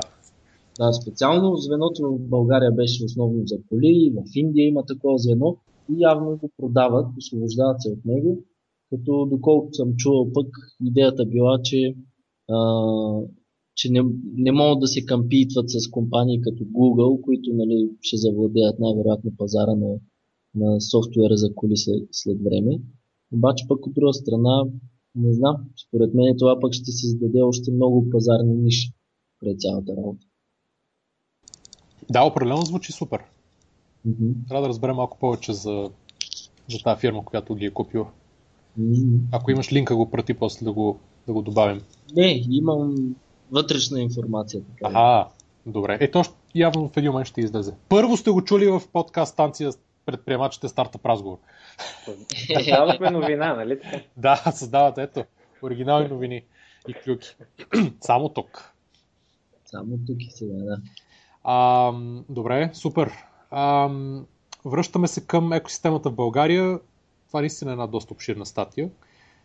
Единственото, на което искам да се спра, са някои от просто звената, които според статията и според всъщност хората, които са интервюрани за нея, това са Дани Томов от Eleven, Любен Белов от Launch Hub, Крис Георгиев от Имага и стартъп фундацията, Макс Гурвиц от Терес, имаше ли и други? Петър, Шар, хора- Петър Шарков от Start It Smart. Все хора минали през стартъп подкаста. Е, не, не. Всъщност Макс, Макс е бил само. От А. другите мисля, че... Е, Другите добре, не са били. Да. имаш карна, да. Другите ще ги чакаме. С Макс се запознах случайно в Берлин и казах, че го, е, разпознах веднага, защото го бях слушал в подкаста. Къде го намери там? Ми, по покрай едни приятели. То обикаля много. Пихме, пихме по една бира, да. То обикаля много. В Штатите къде ли не. В момента, понеже Да, да, да, абсолютно. търси да събере пари за, за Терес да направи там uh, seed фонд. Супер. Да, това му е, това му е идеята на него. Макс. А, Според мен Макс е човека, който има най-голямо наблюдение върху целия Балкански полуостров и Източна Европа относно стартъпи и стартиращ бизнес. Просто бил е навсякъде и, и е видял адски много. Да, определено. Определено той е наистина навсякъде. Всички конференции, като спикър, канят го, обикалят адски много. Супер, много готин е. Много готин пич той. А, това, което липсва на българската предприемаческа екосистема. От една страна са точно а, хора, които са си продали фирмата и имат някакви пари, а, които да се продължат да инвестират и да станат ментори на следващите генерации. Това наистина е едно нещо, което а, липсва. Ето ни го и тук в случая с Софика Груп. Да, за това питах, интересно. Да, да, се надявам, че така ще стане, защото това е нещо, което е дръпнал адски много а, с годините екосистемите, примерно в Silicon Valley или в, в Израел. А, и в, естествено и в други места в момента, и в Англия и Германия. Но това е изключително важно. Не само заради парите, които се инвестират от хора, които знаят как се инвестират, а, а, а и целият опит и връзките, които са натрупали, изобщо много дига нивото на, цял, на, на цялата среда, плюс шансовете за успех. Другото е, че ам, привличане, на, привличане на умствен капитал. А, това повече става въпрос за факта, че примерно фондове като LaunchHub и Eleven и Nevec, да речем преди, те разбират много от IT и от подобни от технологии, от онлайн бизнеси, а, но понеже и там и за тях са първите стъпки фактически в, а, като акселератори, а, а, липсва, т.е. Ще трябват години, няколко години поне, в, който, в които да мине хайпа, да, да разберат повече хора, че има че ги има като възможности да отидат повече добри идеи, по-рафинирани идеи, да, да се насъди малко концепцията за това да се стартира а, фирма, да не се плащат хората да, да се провалят, а, особено на, като ученици или студенти или там на каквато възраст решат да започнат пък и по-късно. А, но другото е, че това, което отличава примерно развитите екосистеми, е, че там връзките между на акселераторите или seed фондовете с други, а, другата част от индустрията, т.е. дори попълването на качествени кадри в тимовете, в момента в който са пораснали до, известно, до известна степен е много важен и връзките да отворят врати съответно на някой стартъп му трябва да се запознае с Google или с някоя друга фирма. Нали? Това го има частично в, при, при LaunchHub 11, но, но много бавно се, се създава и ще му отнеме време да, да стигне до нивото, което да е напълно развито. Ако трябва, примерно, някой да си намери много а, опитен да речем менеджер или вайс президент, който отговаря за бизнес девелопмент или за продажби или за маркетинг. Тези хора са скъпи да го привлече, примерно от друг стартъп или от голяма фирма. Някой трябва да, знае, да има цялата мрежа, да, да знае кои са тия хора, кои са на пазара, кои биха се заинтересовали от конкретната фирма, на какво биха искали и така нататък, за да може да просто да станат от локални концепции и идеи да, да минат наистина към, към глобалната сцена. Това е другото, което е като извод, което липсва. Нали, изключваме институционалната подкрепа от държавата и правителство и така нататък. Няма какво ги говорим тях. А, а, адекватно образование в училищата и университетите, насочено към насърчаване на предприемачеството, свързано с технологични продукти.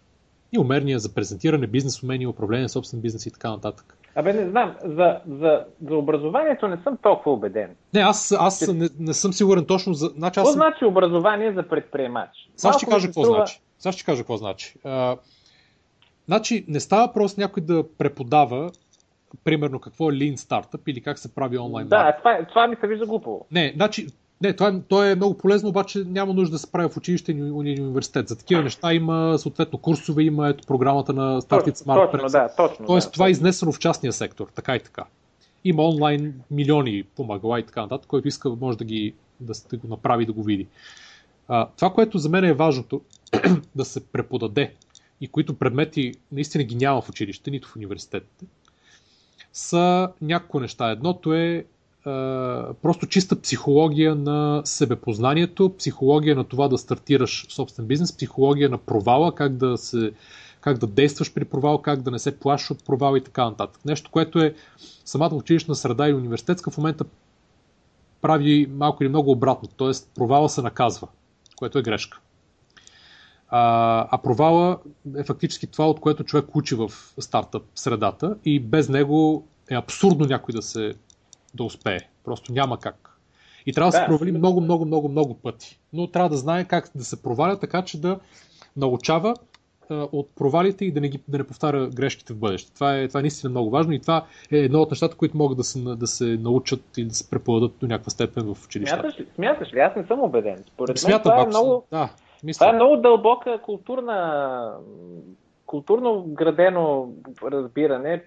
И ето Америка някакси провала принципно, принципно нали, се нещо правиш, там не се получава, преместваш се в друг град, почваш на ново и така нататък. Но в Европа нещата са по-различни. В Германия също това е голяма тема. Те също си, е, нали, като има дискусии за стартапи, е, това е голяма тема, че в Германия изобщо не е прието културно, като култура да започнеш нещо като може би от, от самото начало се личи, че почти е сигурно, че няма да се получи.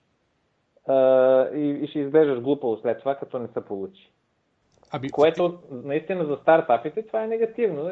То, цялата мантра на стартапите е, че почваш мотивирано и ако стане, стане, иначе взимаш си полуките и по-мъдър си и след това правиш нещо друго.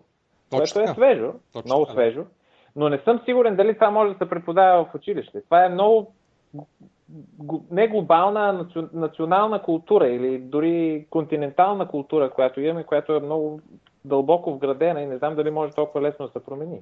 Не, лесно не може да е, със сигурност, обаче без да го направиш и да го пробваш, нали, няма как да, няма как да стане. Трябва да, ще трябва да. да минат години, обаче в един момент, в който това нещо се вплете и в цялата екосистема, има и успешните примери, има и хората, които да, така да стоят и да казват, ето, това направих аз, нали, стана, така съм го направил и така нататък. Да, според мен, ако има примери, ето да кажем някой е супер успешен, успее и след това разкаже как обаче преди това два-три пъти е правил някакви, да кажем, така, глупости в кавички, които не са се получили, обаче от тях много е научил и лека по лека да се види ето успешни хора, които са имали проблеми, но тези проблеми само са научили. Но това е наистина култура. В смисъл, според мен, много дълбоко. Даже в това отношение много дълбоко внедрена. Да, и като говорим за култура, обаче трябва пак да се върнем на това, както казват първите 7 години или там в началото. Няма как ти в, в училище или даже от по-малък да, ако не си видял какво е това предприемачество и че ти можеш да генерираш някакъв приход, после е много трудно да се ориентираш в живота как това се случва и да си мислиш, че няма проблем да фейлваш и така нататък. Не, в... но от друга страна пък вижте, от друга страна, вижте колко страшно много деца има, които в България се опитват. Ето, супер много кандидати за, за Started Smart, супер много кандидати за uh, Launch Happy 7, което значи, че реално има тази култура да, да пробваме да много до голяма степен много е, оптимистична, което ми харесва. Това е много хубаво. Според мен има, не е чак толкова. Обаче все още има основно в София само. Иначе ако си в, в Велико Търново, да речем, аз не съм чул да се случва нещо подобно и все пак най-масовия канал е образованието и не трябва тук да се омалуважават примерно усилията на, на Junior Achievements, които вече са в всички училища, ако не се лъжа. Те са, Какво е това? Не го знам. Какво, какво представлява? Senior Achievements е програма за преподаване на предприемачество в училищата и в университета. Като идеята там е, че а, хората минават през а, едно обучително създаване на компания. От това как да си подадеш документите за компанията и какви, а, какви неща ти трябват от сорта, значи имаш нали, CEO, че имаш финансов човек, че имаш човек, който се занимава с човешки ресурси, какви разрешителни работи, до това коя идея е смислена, какъв тип бизнеси има, какъв тип бизнес модели, нали, най-основните неща. Също така те показват на учениците какви основни а, умения трябва да имат от сорта на ти трябва да имаш презентационни умения, за да си показваш добре идеята. Ти трябва да имаш селс умения, за да можеш да я продадеш, за да продадеш продукта си на някой. Ти трябва да имаш лидършип умения, за да можеш да поведеш екип. И самото съставяне на екипи в класната стая или в университета ти показва Team Dynamics как се развиват, показва ти как... Полезно е, разбира се, да, напълно съм съгласен. Да, Реално да. Така че това образование според мен почва да дава плодове, тъй като те не са толкова отскоро, а са в, в София съм сигурен, че те са вече поне от едно 5 години са в училищата. Така че нищо чудно някои хора да са имали от тия, които а са... Кой го, кой го организира? Кой го... Как са, в смисъл, платено ли е? Как функционира? Просто ми е интересно. Не, Ето не как функционира. Значи, като цяло, само да отбележа Junior Achievements България, понеже той е в Европа със сигурност е доста развито, за Америка не съм сигурен. А, имат офиси в цяла Европа, кажи речи вече, в повечето страни. И са неправителствена организация, която се спонсорира от различни програми от държавата, предполагам на някои места. В България, доколкото знам, са спонсорирани от Америка за България. И то даже е доста нали, солидна сума. Трябва за да си във всяко училище и да имаш подготвен персонал. А, имам преди учители, които да провеждат такъв тип специфични занятия с учениците. А, така че доста сериозен фандинг са получили, както и заедно в част също са спонсорирани от Америка за България. Така че а, те действат от, от доста време вече не сам и, и според мен са показали немалко неща. Аз също съм участвал в такава, а, в, в такава програма, още като бях студент. Дори а, Жоро Къдрев, да речем, ти мага, пък е преподавал в доста време в Junior Achievements. Аз мисля обаче нещо друго. Фактически, ти един човек, особено в училище, пък и в университета, да, в училище да речем, ти няма нужда да го учиш конкретно на предприемачество. Ти обаче трябва да го научиш на нещата, които ще му позволят да бъде по-добър предприемач, ако той реши да стане такъв. И после просто му покажеш, че това е една възможност. А, и, и за това а, нали, дадох, дадох и като пример нали, психология на събепознанието или примерно повече а, примерно как, как функционира човешкият мозък, как мислим. Нали, говориме за нали, обяснени добре, нали, не като не учи, от такива университетски а, док, докторски програми или нали, супер големи изследвания. На прост език има достатъчно много материали, които могат да се направят на да, на, на, да са по, добре за преподаване или удобни за преподаване на ученици. А, как човек а, да бъде по-креативен, откъде идва креативността, как се създават идеите, как се развива една идея. Независимо дали си предприемач сам или работиш в по-голяма фирма, или искаш да станеш художник, няма значение какъв си, тези неща ще ти бъдат абсолютно от полза. Тоест, нали, ако те се залегнат по една, по една или друга форма в образованието и, и дълго време се преподават, нали, не да има примерно един път някой да разкаже, а, понеже това е някакъв спазъм само, който всички се кефат много кратко време и после нали, това отива. Ако ти им го набиваш главите на, на учениците дълго време, това ще е нещо, което ще ти даде фактически ефекта след време. Защото те, оттам е една, е една малка крачка от някой да каже, а, ми ето аз мога да стана или искам да стана предприемач, това е интересно, я да пробвам. Да, количествените натрупвания водят до качествени изменения, както се казва. В случая ние защо да учим Кримската война, кои са участвали, кои са победили, защо е станало, а да не знам, примерно една Google реклама как да си пусне на сайта. Това, това не съм съгласен. Според мен, според мен който иска, ще научи много бързо как са, как са, запуска Google реклама. Докато според мен е много важно основното обучение и хуманистичните науки. И важно е да се знае Кримската война, защото ето виждаме, че Тя се повтаря. Крим пак е доста актуален. да. а, но, няма, няма нужда, само да си пусна телевизор, телевизори и нямаше да разберат за нея. Uh, така че не е лошо да се знае. Uh, но тук е друг, друга тема, според мен, пак много дълга и за дълъг разговор. Имаше една много симпатично някакъв фен, такъв комик, беше се записал за да направи тек ток в TED Talk, нали ги знаете? Тези да, да. малко високопарните неща. и беше се записал, беше се представил за някакъв невероятен такъв активист, който в Африка е, е обучавал деца да програмират на JavaScript и така нататък. И, и, и е, основната му теза беше, беше така супер мотивирана, мотивирана е, реч там в някакъв университет, но в универ... оригинален TEDx Talk и обявяваше, че основното нещо, което го мотивира в живота е да учи деца бежанци как се програмира на JavaScript и така нататък. В смисъл, има го малко момента, че, че ако знаем как да програмираме на JavaScript и сме отворени и знаем как да, а, да напредваме с стартапите, това глобално може да реши някакви проблеми. Според мен, предприемачи стават малко хора, които са общо взето автоматично си им се получава при тях. Не може да очакваме, че целият свят трябва да се концентрира върху, върху програмирането на, на JavaScript и оттам да напредне. Това е, според мен, рисковано изобщо за цивилизацията, защото трябва да има и професори по някакви странни неща, като история и, и философия и така нататък. И също трябва широката публика и маса да не, не, не трябва да, се, да също да гледа в, в посока цивилизаторно да разбира къде сме, какво се намираме, да може да мисли политически и така нататък.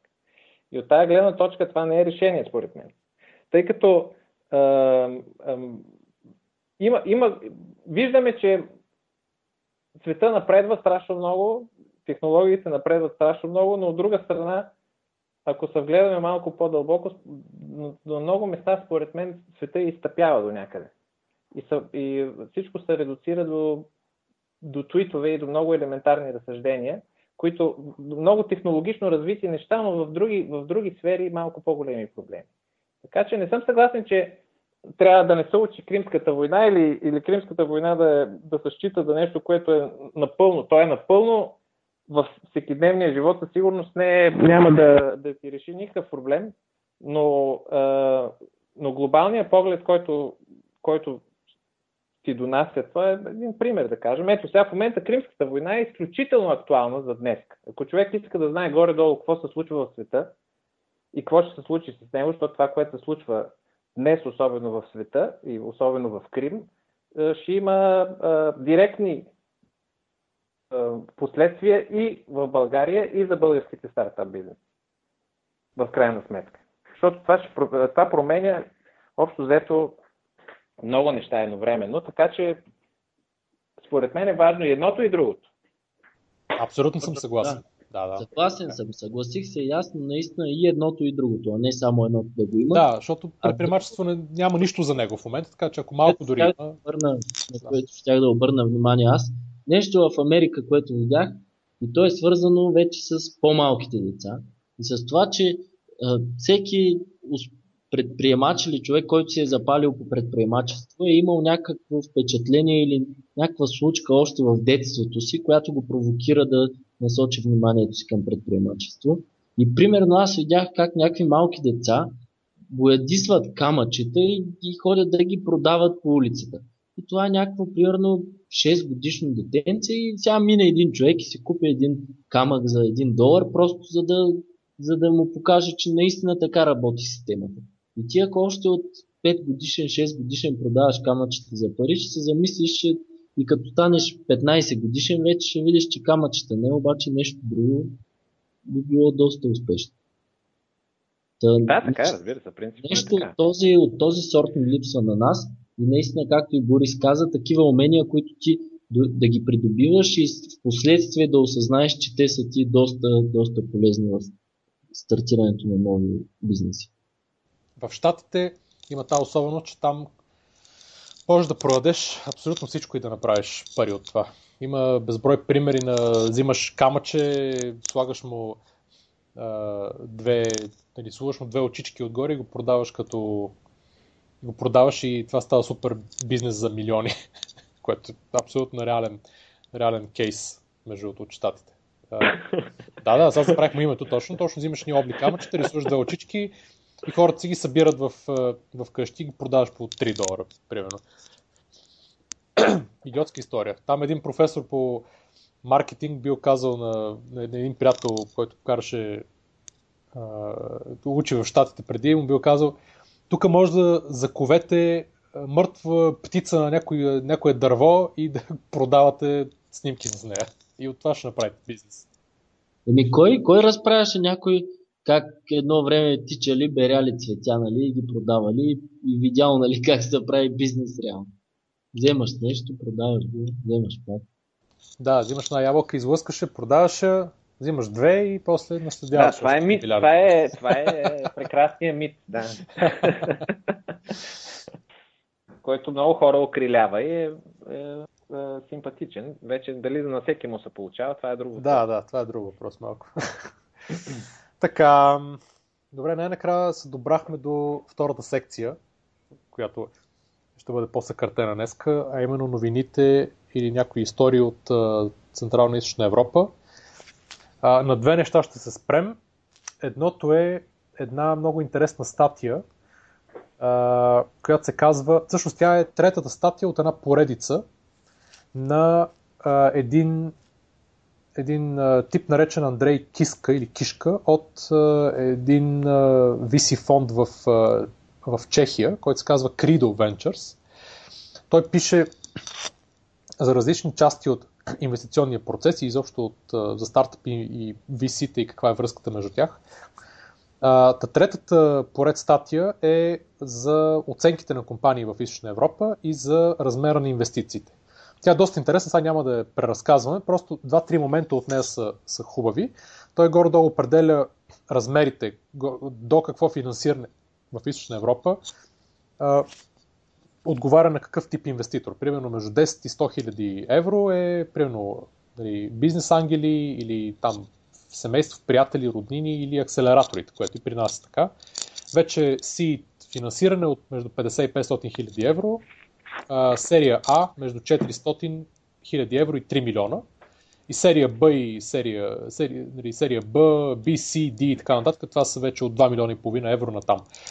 в България конкретно с първите две само са, ги има, като най-развито естествено е между 10 и 100 хиляди акселераторите и бизнес ангелите и има си финансиране правят пак двата фонда или трите фонда, заедно с Невек между 50 и 500 хиляди евро, т.е. това го има до някъде също. Малко, може би до 500 чак не стига, но до към 200 горе-долу. Вече серия, за серия трябва човек нали, да е извън България да излезе.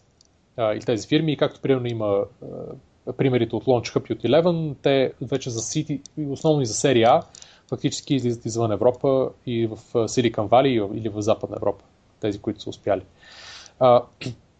Интересното е, нали, дава пример как се оценява, примерно, ако се разработва някакъв продукт, който няма приход, за да разбере колко, пари му трябват за инвестиция. Казват, примерно, ако са трима души, които трябва да им да речем условно 1000 евро заплата на година, на месец, и за да си разработят продукта, това са 3000 евро, плюс примерно още 1000 евро, да речем, за офис, телефон и така нататък. А, взимат си просто разходите и ги умножават по броя месеци, в който си мислят, че ще им трябва да стигнали, нали, че ще им трябва да си разработят продукта, плюс слагат някакъв буфер. Да речем, ако 6 месеца се каже, че им трябва да си разработят продукта, слагат още някакъв буфер, да речем още 3 или още 6 месеца, примерно за година и умножават там 4000 евро по 12 месеца и това е размер на инвестицията, която им трябва. Горе-долу така трябва да се изходи, за да има смисъл. А, оценките вече, когато се дава, друг важен момент, когато се дава а, а, нали, процент на инвеститора. Сега при нас акселераторите взимат 8 или 10%, ако е в нали, структурираната програма или ако е вече за seed за малко повече пари, примерно до 25-30%. Това са нормални цифри. А, тук в България, изобщо в Източна Европа, витае, витаят много инвеститори, които не са били в, в тези среди а, преди, които са примерно имали друг бизнес или който са продали и са имали пари, имат пари по някакъв друг начин, са ги спечели и които искат да речем да инвестират в а, такъв тип технологични стартъпи или фирми, те обикновено искат или много голяма процент от фирмата, примерно 40, 50 или 60, зависимост, особено ако фирмата няма а, приходи, понеже те са свикнали да гледат един съвсем друг различен свят на, на оценки на друг тип фирми, или да искат да дават заеми. Сега трябва да е ясно, че и двете неща не работят. И няма нормален, нали, няма фирма, която да, да успее, ако вземе пари по такъв начин. Или шанс е просто толкова минимален, че наистина няма смисъл. А, това е добре да се знаят и от тези, които и търсят пари, от тези, които дават. наистина, ако е акселератор, горе-долу между 5 и 15-20%, ако е си инвестиция между 15 и 35% са нормалните, а, нормалните дялове, които се взимат. Защо е така? Защото при, ако фирмата расте, тя ще има поне няколко рунда на, на финансиране и в крайна сметка единственото нещо, от което зависи фирмата, това е основателя или основателите. Ако те не държат контрол, до, поне до след Seed или серия А, а те фактически губят мотивация да, да работят. Ако вече фирмата стане по-голяма, няма проблем те да имат по-малки дялове, понеже тогава се търсят инвестиции 3, 5, 10, 20, 30, 50 или 100 или 2, 300 милиона долара, няма значение, зависи вече колко е голяма фирмата, а, но на нали, много по-големи оценки. А, и тогава вече естествено има нали, разводняване на дяловете на всички и основателя в крайна сметка а, стига до много малък дял, когато фирмата стане много голяма. Нормално е нали, той да има под 10-15%, когато фирмата стане с оценка няколко милиарда. Говорим вече за, и за примерите в, в Штатите и типа на LinkedIn, на Facebook и на Twitter и така нататък. Много е рядко някой основател да стане многомилиарден бизнес като оценка и той да има много голям дял, като изключим случая с WhatsApp, но то е по-скоро изключение, където всъщност основателите имаха Имаше само един външен инвеститор, Sequoia, които бяха наляли около 60 милиона долара и те имаха, може би, малко под 30% или нещо такова. Тоест, основателите двамата и работниците имаха останалата част, нали, което е много-много рядко се случва такова нещо. Така че това е другото, което трябва да се знае и съответно последното е какъв тип партньор се избира. Човек не трябва да търси само такива, които да дават пари, и да не са обаждани никога повече, ами такива, които да могат да, да менторстват, да, да отварят врати, да направят връзки, изобщо да, нали, да бъдат много повече от инвеститори, от просто човек, който дава пари, особено в по-ранните фази на развитие на стартъпите. Айде, вие сте наред. Е, логично е, логично е, ако си с идея и парите ги получаваш от другаде, че доста големи части от фирмата трябва да ги получат тези, които дават капитала. Да, така е. Основно така се мисли, но това е всъщност абсолютно погрешно и това не работи в конкретно при финансирането на стартъпи. Да, да, нали каза, че всъщност при WhatsApp е изключение, че те, че основателите имат 60% от фирмата Точно, накрая, да. когато става да. милиарда. Абсолютно. Обикновено основателите тогава имат под 10-15%. Да, това имам предвид, че който дава парите накрая, в смисъл ще получи и част и накрая за основателите няма не може да остане 60%. Е, не, ама ние говорим след примерно 5 или 6 рунда на финансиране, когато са е, да, да, да, лека по то става... Стотици милиони долари финансиране, нали? Говорим вече частица за... Частица по частица. Така че за това е необходимо, понеже при е, основателя той няма, нали, ако примерно утре вече фирмата е пораснала и трябва да се дигне, да се съберат 200 милиона долара, примерно, или 100 милиона долара финансиране, основателя, за да си запази дела, той трябва да извади от лични пари, с които да си запази процент от дела при увеличението на капитала, което нали, няма нормално, никой не го може да го направи. Няма откъде да ги извади. Да, абсолютно, да. Така че това е интересно в тази статия. И другата новина, всъщност, която вече е новина, за която, която е доста интересна, е за един руски телефон, който се нарича Йота и който е смартфон с екрани от двете страни. И на лицето и на гърба. Имам, имат едно видео. Те фактически разработват този нов хардвер от известно време и е доста интересно да се види дали такова нещо би имало бъдеще. Не знам вие какво мислите. Да, важното е да се каже, че от едната страна е нормален дисплей, а от другата страна е e-ink дисплей. Да, точно uh, както е на Kindle, примерно. Да, и те, той излезе такъв телефон Yotafone, в смисъл, изкараха такъв още миналата година, обаче беше доста грозен и скъп и така нататък. Но новия модел, който сега представиха на, в Барселона, изглежда изключително добре. Просто наистина заинтригуваше, защото той е нормален, изглежда си като нормален смартфон, с нормален хубав екран отпред.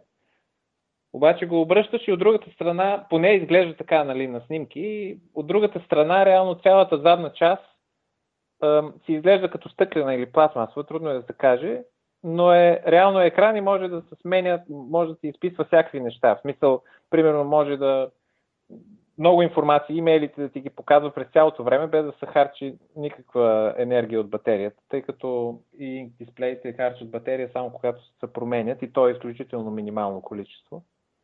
А, а, така че, примерно, ти показва времето или всякакви други актуални новини, без, без изобщо да намалява батерията, е според мен хитро. Нали, от друга страна може да се ползва за четене на книги, като e-reader, но не е само това основното. Основното е и, че можеш да получаваш съобщения по този начин, да ги четеш и да не си хабиш батерията. Хитро е, а изглежда наистина много добре. В смисъл, така е направено, че почти отзад екрана се слива с корпуса. Сега въпросът е дали наистина ще, ще успеят по този начин да го крайния продукт да изглеждаш, защото доколкото разбирам, сега е прототип само, нали? Да. Ако е така, би било много свежо. То иначе е стандартен Android, в смисъл операционната система си е Android. Да, абсолютно. Не, наистина и видеото, може да го изгледате после като го линкнем, е оприятно. Много свежо изглежда, наистина. И, и има смисъл. Според мен има смисъл, защото задната страна, тя, тя си е задна страна, в смисъл не е нужно да я ползваш, ти си имаш нормален смартфон, просто отзад имаш, на цялата задна страна могат да се изписват всяк, всякакви неща, които ти харесват. Може да е картинка, може да е каквото си поискаш. Той малко и дизайн може да му вкараш реално отзад. По този начин. Да, а пък и идеята е, в крайна сметка, за пестенето на батерията нали, е все по-важна, понеже батериите падат все повече и повече с нали, в да, особено всички модерни телефони. Тези нови екрани, които са HD, нали, пълна разделителна способност, 1080 и така нататък, те теглят жестоко батерия, когато се пуснат. Ей, да, да, абсолютно. А за много неща не ти е нужен. Особено ако четеш някакви неща или просто искаш да погледнеш нещо. спокойно можеш да го погледнеш на другия екран. Между другото, една много готина опция имат в новия S, Galaxy S5, като го представяха. Като изключим безумното представяне, нали, поредния ивент на Samsung, който е нали, пълен с някакви фарсове вътре. Но а, имат една опция, която а, а, им, може да се включи и телефона, когато е достигнал много малко батерия, фактически без да се, естествено, без да се говори по него, просто може да стои в нещо като стендбай, нещо от сорта на един-два дни, да речем, след като е останала примерно 5% батерия. Ами абсолютно така трябва да е. Което е доста според мен това е задължително. Да, принципно, според мен трябва да може абсолютно, като останеш на 5% батерия, абсолютно всички смартфон функции да бъдат изключени, реално да ти, да, поне да знаеш, че имаш телефон и някой може да ти се обади. Uh, в смисъл абсолютно всички други неща да бъдат спрени, да остане само най- основната теле, функция за телефониране. Защото това е до голяма степен и въпрос на сигурност. Ако си някъде в, в планина, в, в където и да е, където нямаш да се включиш в тока, това е много важно нещо и не разбирам, според мен не е чак толкова трудно за постигане. Не знаех, не, не съм чул за това. Това е хитро. Да, виж го на. на, на Мислил съм си го много пъти, че трябва да го направят. Естествено, има и още 47 безполезни сензора. Е, да, да, да. да. Особено сензора, който ти мери пулса. Е, това не се знае. По, то, по този начин казва, че дори може да си отключваш телефона. Значи... Защото пулса, пулса ти е също абсолютно нещо като отпечатък от пръст. Принципно да е, сега не в, не в тази имплементация, но принцип. Samsung, които никога не копират Apple, нали, естествено казаха, че слагат fingerprint сензор. Е, да, логично. Обаче се оказа, че той не работи както на Apple, който си работи доста добре, а работи трябва да, като си сложиш пръста, да го а, придвижиш надолу, т.е. не е само да, с допир. Да. А, и обаче трябва да е, нали, някакви тестове имаше, трябва да е абсолютно точно поставен, напред, т.е. идеално да се движи е, надолу. Да, значи да реално бъде... не функционира, да, реално не функционира. Реално доста да. тегаво, доста да. тегаво, да. А, но пък може да измери пулса. А, Макар, колкото и да има такива ап, апчета, които го правят само по... Не, тези неща за пулса, сензорите, това, това е движението към така нареченото quantified self, където да самоизм... човек да се самоизмерва във всяко едно отношение. Нали? Абсолютно. И, е, пак, пак, пак голямата тема за сензорите и, и че всичко отива в облака и пак ставаш много прозрачен. А от друга страна имаш плюсове. Нали? Е, тема, която спокойно може цяла радио. Шествието на, нашествието на... Много интересно за сензорите, между другото. Гледах едно интервю на Тони Фадел съвсем наскоро той е основателя на Nest, които Google купи за 3,2 да. милиарда долара съвсем наскоро. Интервюто беше, мисля, че точно или много малко преди да обявят сделката, т.е. той говореше само за дните си в Apple и после за дните си в Nest. А, в Apple той е бил фактически човек, който е предложил а, първоначалната идея за, за iPod-а и е бил външен консултант, после отива да работи за Apple дълго време и работи върху iPod-ите и после iPhone-ите а, заедно с Стив Джобс, а, което е, нали, оттам му идва голяма част от а, знанията и нали, изобщо гения, може така да го наречем, но няма значение. В един момент в интервюто стана въпрос за сензорите а, и той каза, че той се занимава с сензори още 2005-2006 година. Той се гледа какво може да стане. Стана, mm-hmm. ставаше просто точно за интеграцията на Nike сензорите с а, първите iPod и iPhone iPhone всъщност.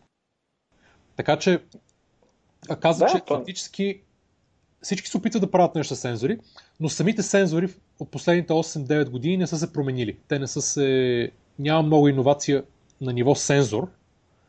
Просто с това, което е имало като хардвер преди, се опитват сега да правят повече неща.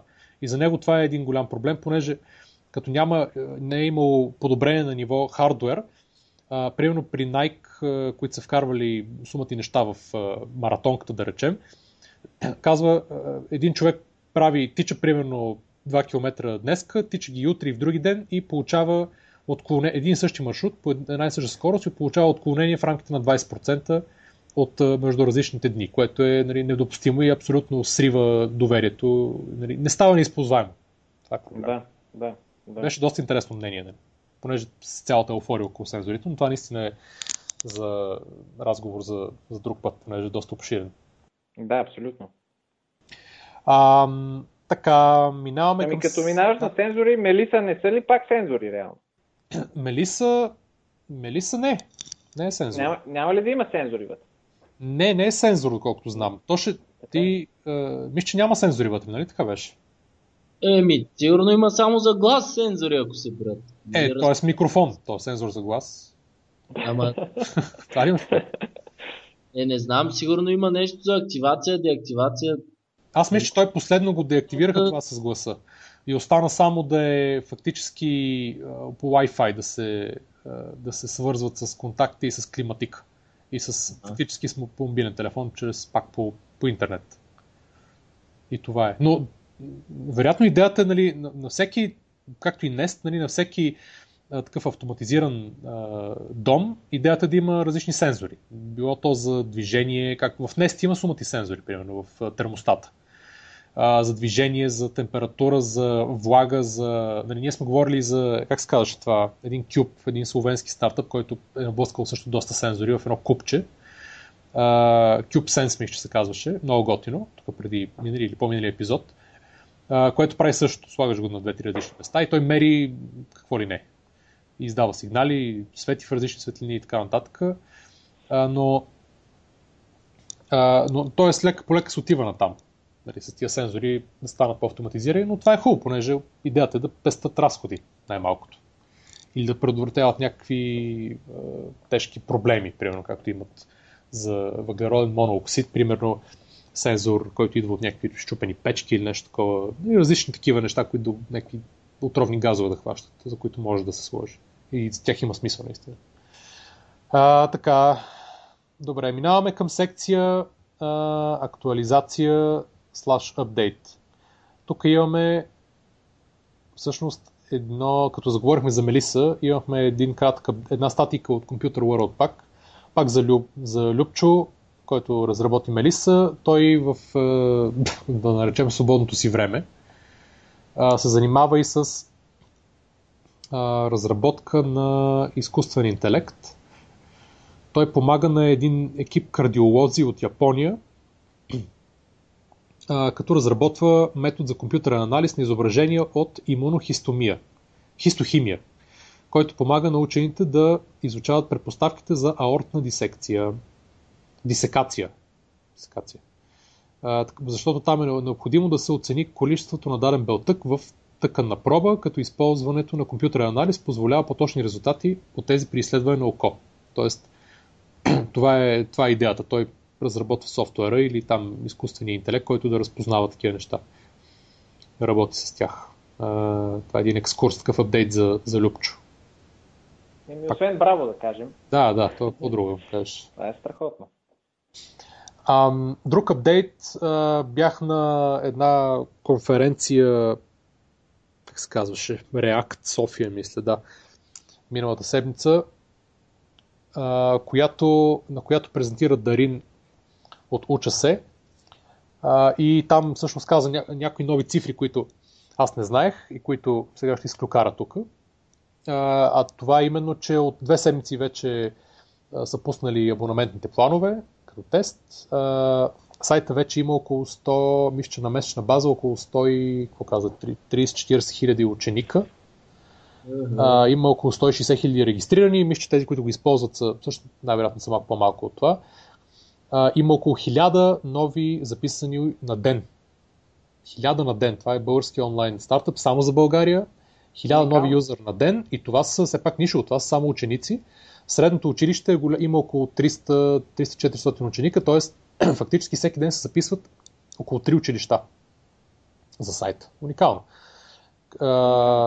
Имат, все още изчакват за да видят първия месец как ще бъде с, записва, с тези, които конвертират от посетители на платени, за да могат да видят как, как се развива това нещо. Имат естествено записали се вече, които плащат. Нали, сега не мога да кажа точно число, той трябва да си го обяви. Но а, чакат да видят нали, дали са отново записали се потребители, дали са от старите, които конвертират, нали, за да видят точно статистиката. Но е супер. Ебола, те са вече 36-7 души. А, които го разработват това нещо. Аз, ме ми стана интересно а, точно колко е голям пазара, а, понеже ми стори много три училища на ден, всеки ден. Фактически в България ученици през 2013 и 2014 година видях статистиката, че има около 755 хиляди. Това са най-вероятно първи до 12 клас. Да, да. А, тоест той покрива около една, колко е това, една шеста от пазара. Той, така че има много мег да при че няма други такива услуги, като неговата, фактически той може да покрие до края на годината спокойно половината или над половината, 60-70% от целия пазар на ученици. А, нали, идеята е, ако си като инвеститор и гледаш какъв е потенциала на продажбите на тази фирма, ако той хване 50% от целия пазар, да речем, и всеки конвертира, пак числото не излизаше много голямо. Това, това беше интересното. Така е. Ами да, понеже е, много то голямо е относително. Ами не, значи, ако вземеш примерно, примерно половин милион ученика, ако има, в кратка, да. което са нали, огромна част. Което е страшно много, да. Страшно много. Половин милион ученика, от тях, а, примерно, вече зависи, ако примерно 5% от тях са плащат, да речем. При него мисля, че около 40 лева беше а, на година абонамента. А, така че ако вземем при този абонамент, това са 1, 1 милион лева. Да, 5%. Това е много хубаво. Това си, да. А 5% не е, не е толкова малко. зле, да, не е толкова не е зле. изобщо. Да, не е зле 5% от всички потребители да плащат. Да. Ако примерно вземем, че примерно 15% плащат, нали, вече са 3 милиона. Мисъл, вече, ако вземем екстремния случай, че е, нали, всички плащат, всички ученици плащат. И то на максимум. Това са 20 милиона лева продажби, което нали, естествено не е, нали, въобще не е лошо и си е супер нали, за български онлайн бизнес. А, обаче нали, не е нещо бомбастично, което човек да каже този бизнес може да е нали, 50, 100, 200, 300 милиона лева или нещо такова.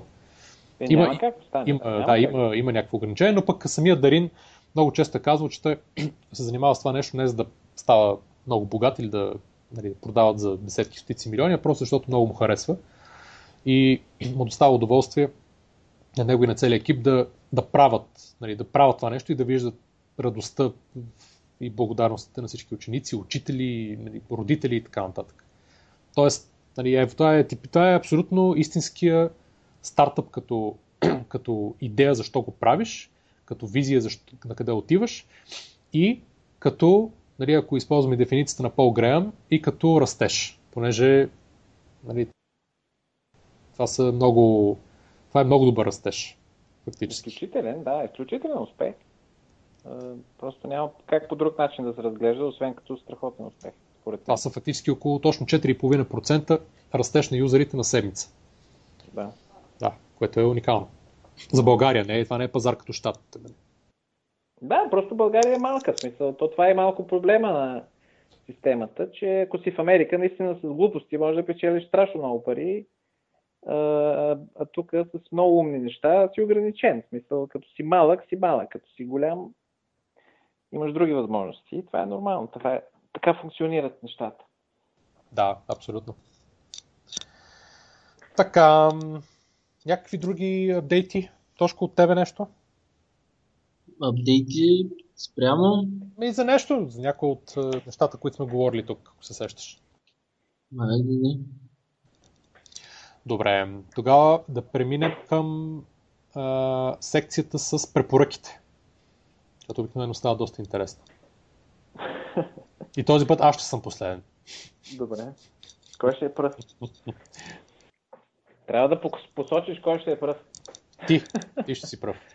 Не да помисля. Книга или Няма значение. Няма пред... значение. Каквото искаш. Добре. Ам... Купих си преди два месеца, аз съм следа на един стартап, айде, той пак е стартап, така че а, влиза в темата. Има от Nokia изкочиха, а, Nokia нали са ги съсипаха, станаха Microsoft. и в смисъл европейската, една от двете, защото аз не се сещам за други европейски лидери в информационните технологии, освен, освен тях и SAP, за други не се сещам. Няма, да. Въобще ли? Да, реално бяха унищожени. Nokia преди бяха много активни в... Имаха такъв много готин проект с, за телефон, базиран изцяло на Linux, ама истински Linux, GNU Linux, а не Android, който просто е ядрото на Linux и отгоре има една виртуална машина Java.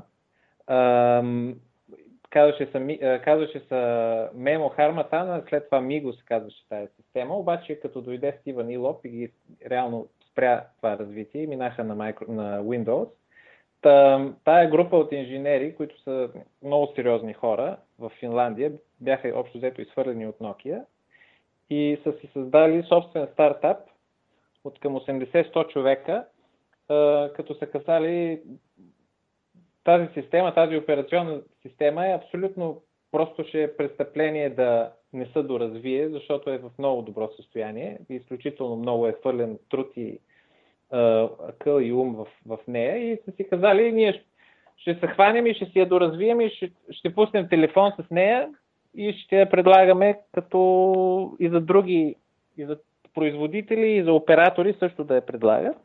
И това, това стана 2012 година и сега на края на 2013 успяха тези 80 човека. Казват се Йола, с Джей се пише Джола, реално, но те се произнасят на финландски Йола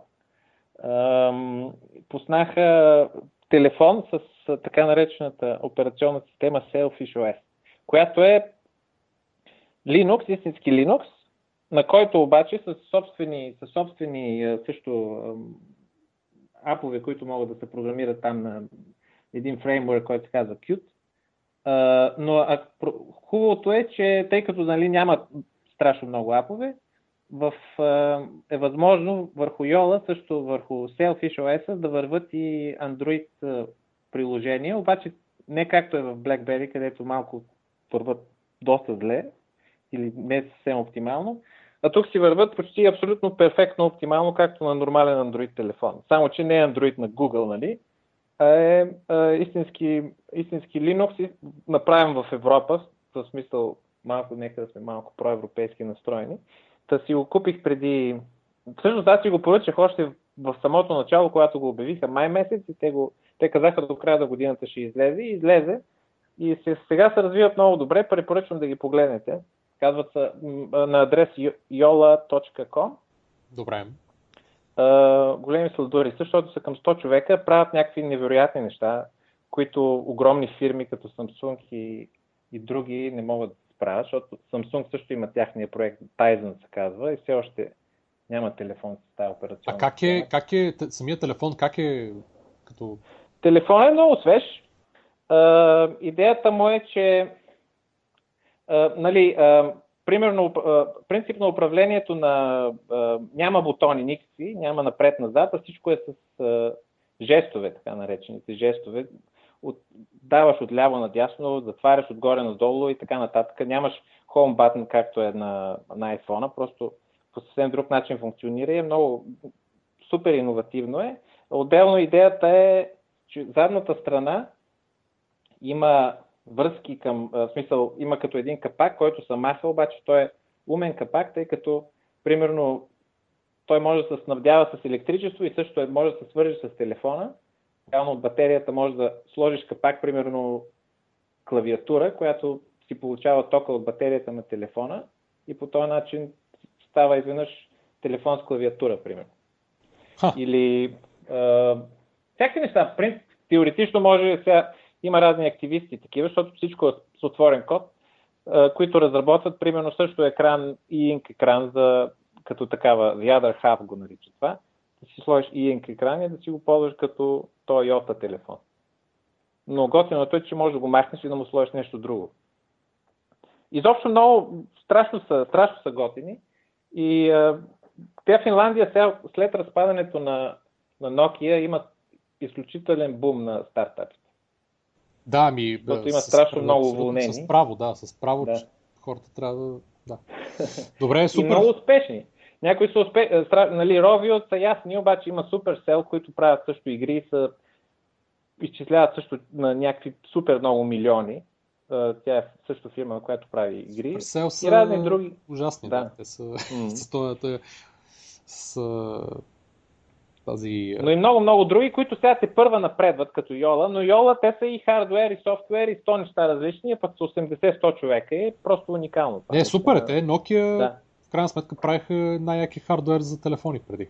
Това е отделно, да. Е, вече хардвер, те нямат тази сила да го направят, нали, тия Еми, 100 човека. Да, ма, в смисъл... Да. да. Чували ли сте за жици? Как? Жици, жици. Жици? Така се казва. Да, то е... Сериозно? То... Да, бе, не сте ли чували за жици? Може не? да говорим, ако искате за жици. то, е... то е open source ам, такава програма, за Linux най-вече, но мисля, че и за Windows върви, за всяки неща върви, защото е на Java писана. И е, е международна и доста популярна в тия среди, open source средите. И реално при нея може да... Като Skype, в смисъл, тя поддържа всички отворени такива протоколи за комуникация, SIP, там XMPP и така нататък. А, като имот. И... Да, само че е напълно open source и е може би 40% от нали, то шефът там, който е на това е българин и, и огромен процент от тия, които го разработват, също са българи. Той имаше интервю с него, той се казва Емо, Иво Емо, Емов ли, Емо Ивов ли, нещо такова. Имаше интервю с него в този другия подкаст, Nerds to Nerds. Нашите са братя. Да, аз тя ги слушам, те са пичове големи. Знам, знам, ти дори коментираш също и там. Да, да, коментирам. Виждал съм, да. Аз вече минах само на български подкастове, това е велико просто. това е велико. И, а, и имаше интервю с него и, и, и то се казва Жици, в смисъл то се пише Джици такова. И много българи мислят, че се произнася Джици. Пише се J-I-T-S-I, май. Uh, ама реално е Жици, идва от българската дума Жици. Така че трябва да, да се набляга произношението. трябва произношението да се набляга.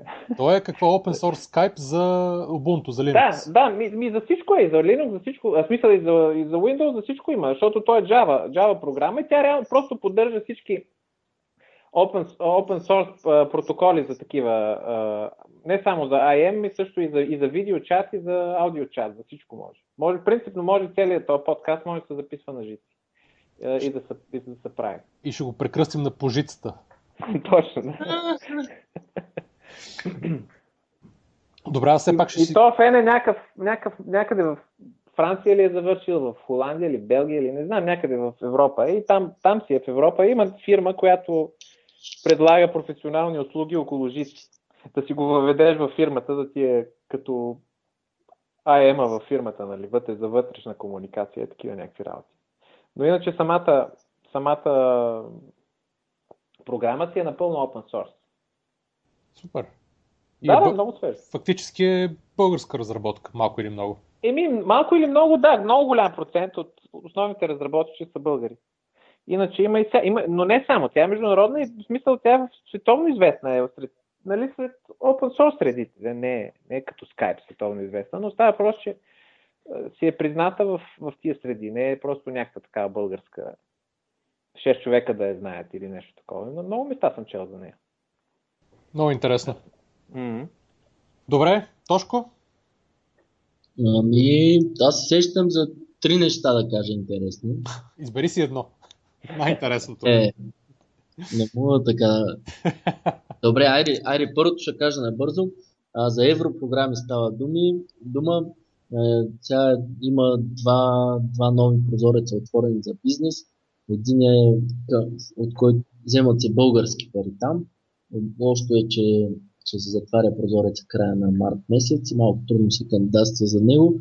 Но него, ако не може да го хванете, стартира нов прозорец, който се нарича Хоризонт 2020. Явно, че са планирани парите до 2020. А, там има два типа кандидатствания. Едното е за Proof of Concept. Какво рече това? Вашия бизнес е по-на стартово ниво и може да вземете до 50 000 евро, за да изпробвате вашата идея. Което не са малко пари, имайки предвид, че ги вземате безвъзмезно. И това се е доста добра възможност да вземете 100 000 лева и така. Оп, и просто идват при вас. Е, естествено, че не е оп, има доста администрация, има си нали, риск да не ви одобрят, но като цяло е интересно. Втория, втория а, вариант на тази програма е да се вземат до 500 000 евро, но там вече трябва доста сериозен пруф на бизнеса. Затова е и тази първа фаза, за да може да докажете, че има хляб в това, което правите, че е уникално и да продължите да кандидатствате. Това е първото нещо. Много добре звучи. Да. Второто нещо, което исках да кажа, то е малко по-различно, е с селс насоченост. В момента един от моите колеги е в Сан Франциско. той участва в Draper University. Тим Draper е един доста голям венчър капиталист с много дългогодишна история, т.е. цяла фамилия венчър капиталисти, инвестирал в компании като Skype, като разни много големите success сторита. Също той е инвестирал и в iMedia Share, което е българския стартъп за смарт, телеф... за смарт телевизори. Така че вече има нали, някакво, пристрастие към България явно, понеже мисля, че там се развиват доста добре нещата. А, Draper University доста, доста интересна възможност за, за хора, които искат да навлезат в екосистемата в Силиконовата долина. Та, а, Стоян, моя колега, ми изпрати интересен стартъп. То не е вече стартъп, което е. Тя и между другото и Ави от Войвода е в. Да, е сега да. в, точно в този курс. Точно така, да, да. Много интересно, че двамата се засякоха, а пък те са били в университета преди това заедно. Точно така, да. Да. А, той ми изпрати, понеже там обикалят много по успешни фирми, по а, стартъп нали, събития, по всякакви такива и там нивото нали, наистина си е много високо, не е, не е просто мит.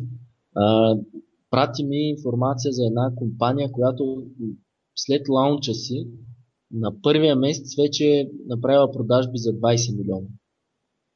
Което е една много голяма цифра. На първия месец? На първия месец. Каква е тази компания? Значи, а, не знам точно името на компанията, има два продукта, които са Autopilot, като автопилот, е едната част от, от продукта, другата се казва Prospect Ace. И какво прави цялата работа? Мога да ви... Значи, първо, Prospect Ace ви дава контактите и информация за хора, които а, може да намерите в LinkedIn, да речем. Намирате профила на, на шефа на някоя компания и Prospect Ace ще ви даде с какво се занимава неговата компания и имейл или контакти на този човек, което е доста силно. По този начин може да пишете имейл директно до CEO-тата на компаниите, което по принцип не става толкова лесно. Това не е ли доста спамърско? Еми доста спамърско, обаче е, е, ти помага доста в бизнеса. Естествено, платена услуга, а, но бих казал, че е affordable цената. Нещо от сорта на 1 долар на контакт.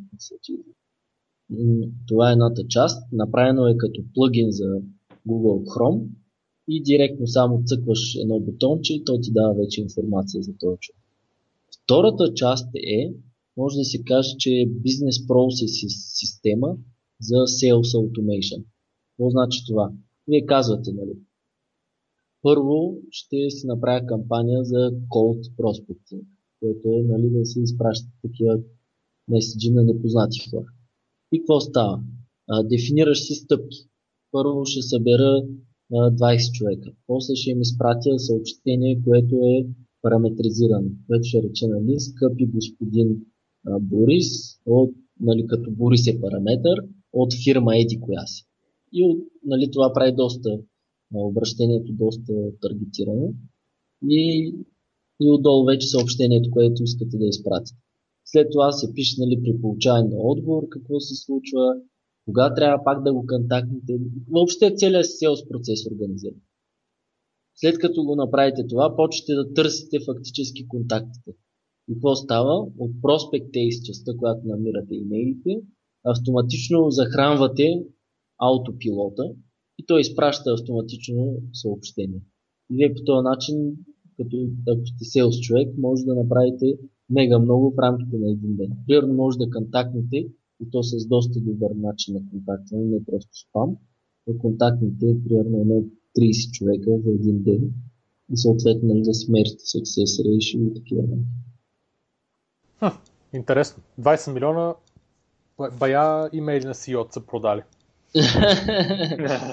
да, а то между другото мисля, че 20 милиона са за Autopilot дори.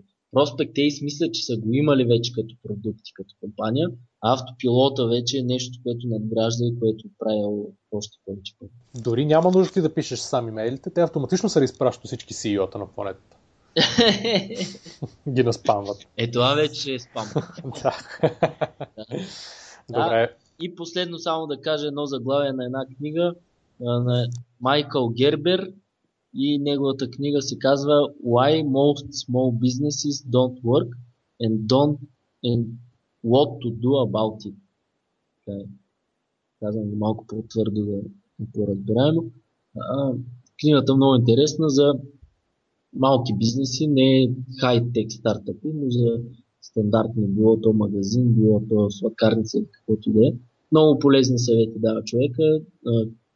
Консултирал е, както сам казва, над, над 2000 малки бизнеса в Америка. Видява основните грешки и дава първа ръка опит. Много интересно.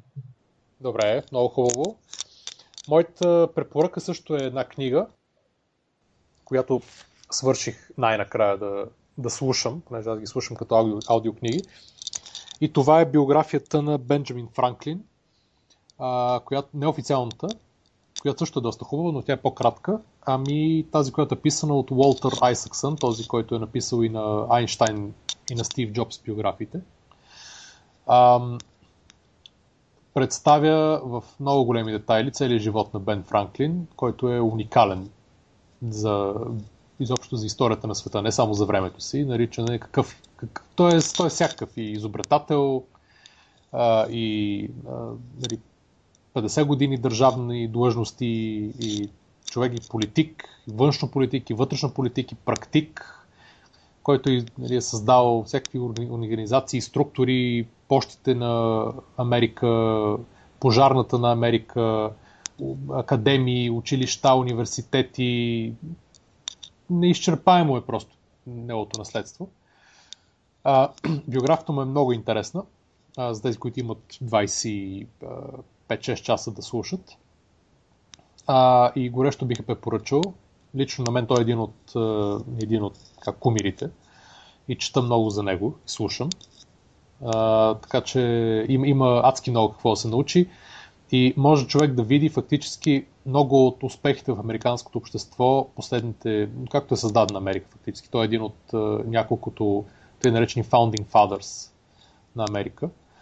А, може да се види неговото влияние лично, както и на цялата група ценностите, които те са оставили за, за това на, на, на, какво трябва да лежи обществото и държавата, за да бъде и демократично погледнато и економически, за да бъде тя фактически да просперира. И може да се види реално ефекта от, от това нещо и как и до ден днешен това е вярно. Така че уникална книга. А, с това изчерпваме препоръките и влизаме към послед... препоследното. Хайде, изключим тъпите вицове за знае накрая. Но препоследното е какво предстои следващата седмица. А, отново се обръщаме към entrepreneur.bg с техния хубав календар на предстоящи събития.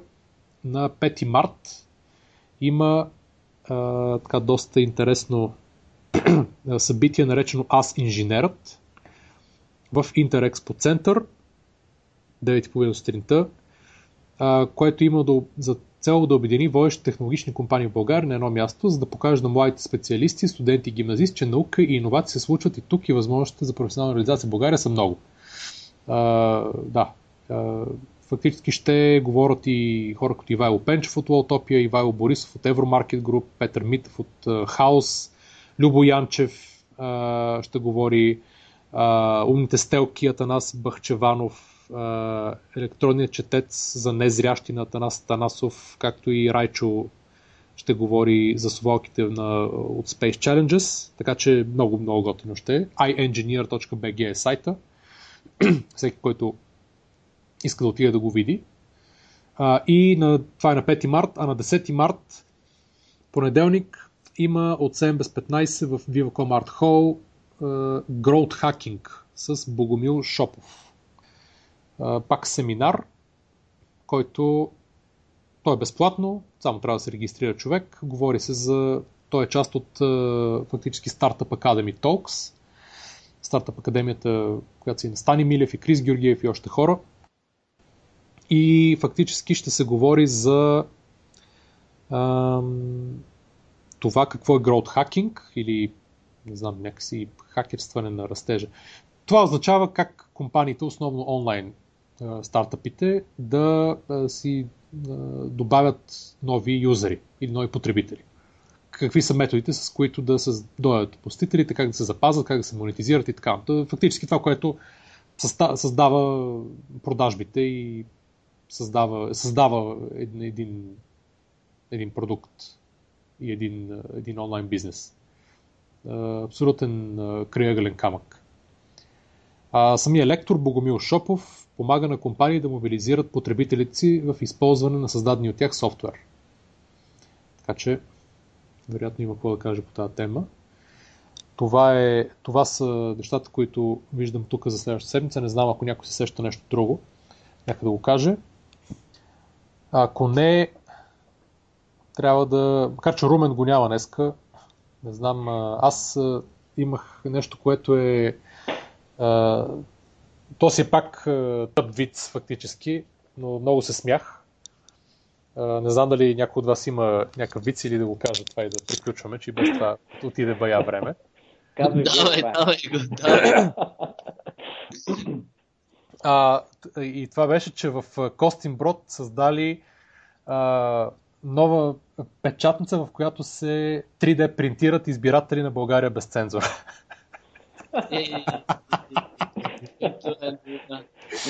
Мисля, че някъде... Това е уникално.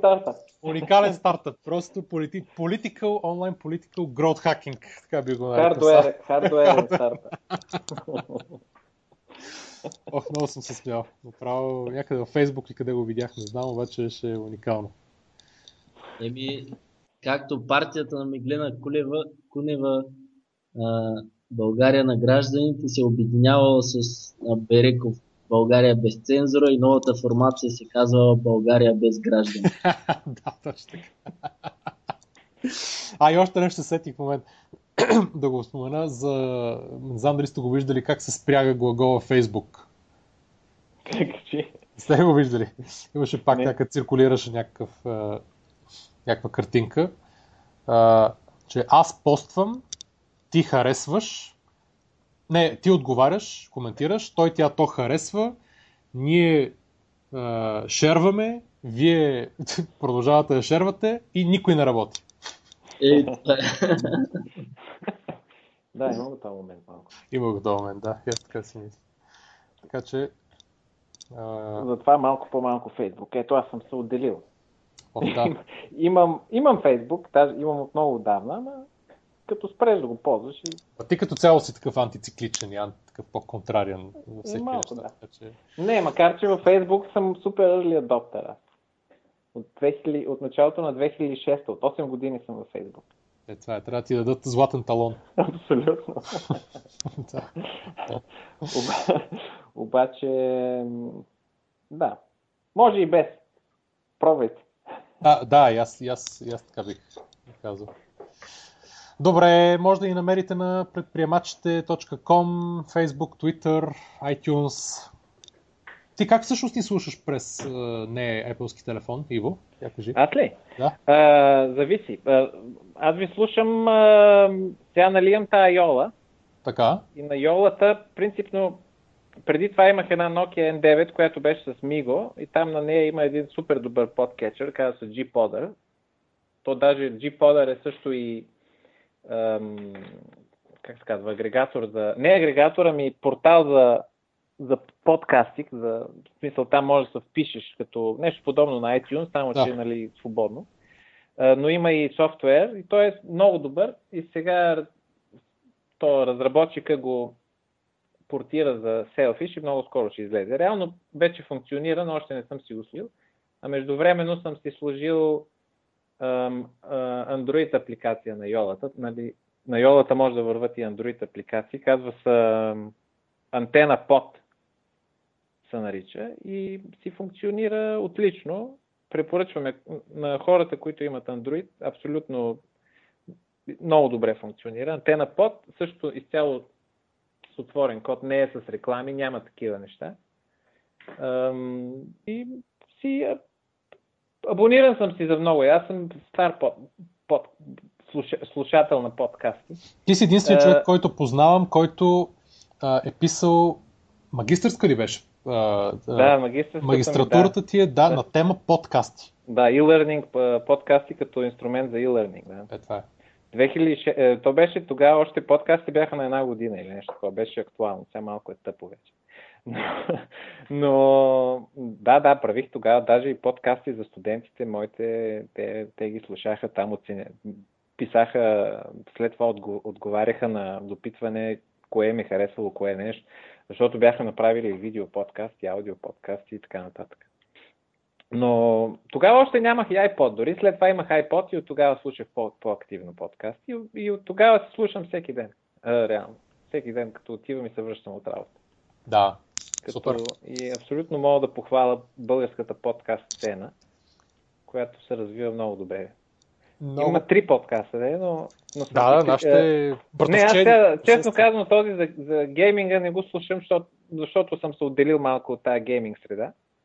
Но иначе съм сигурен, че е много свеж той. А, а, другия, Nerds to Nerds, също силно го препоръчвам за хора, които са ориентирани към по-технически дискусии. Нашите посестрими подкасти. Да, абсолютно. И дано силно се надявам да повлечете крак и да се появят и други на други теми.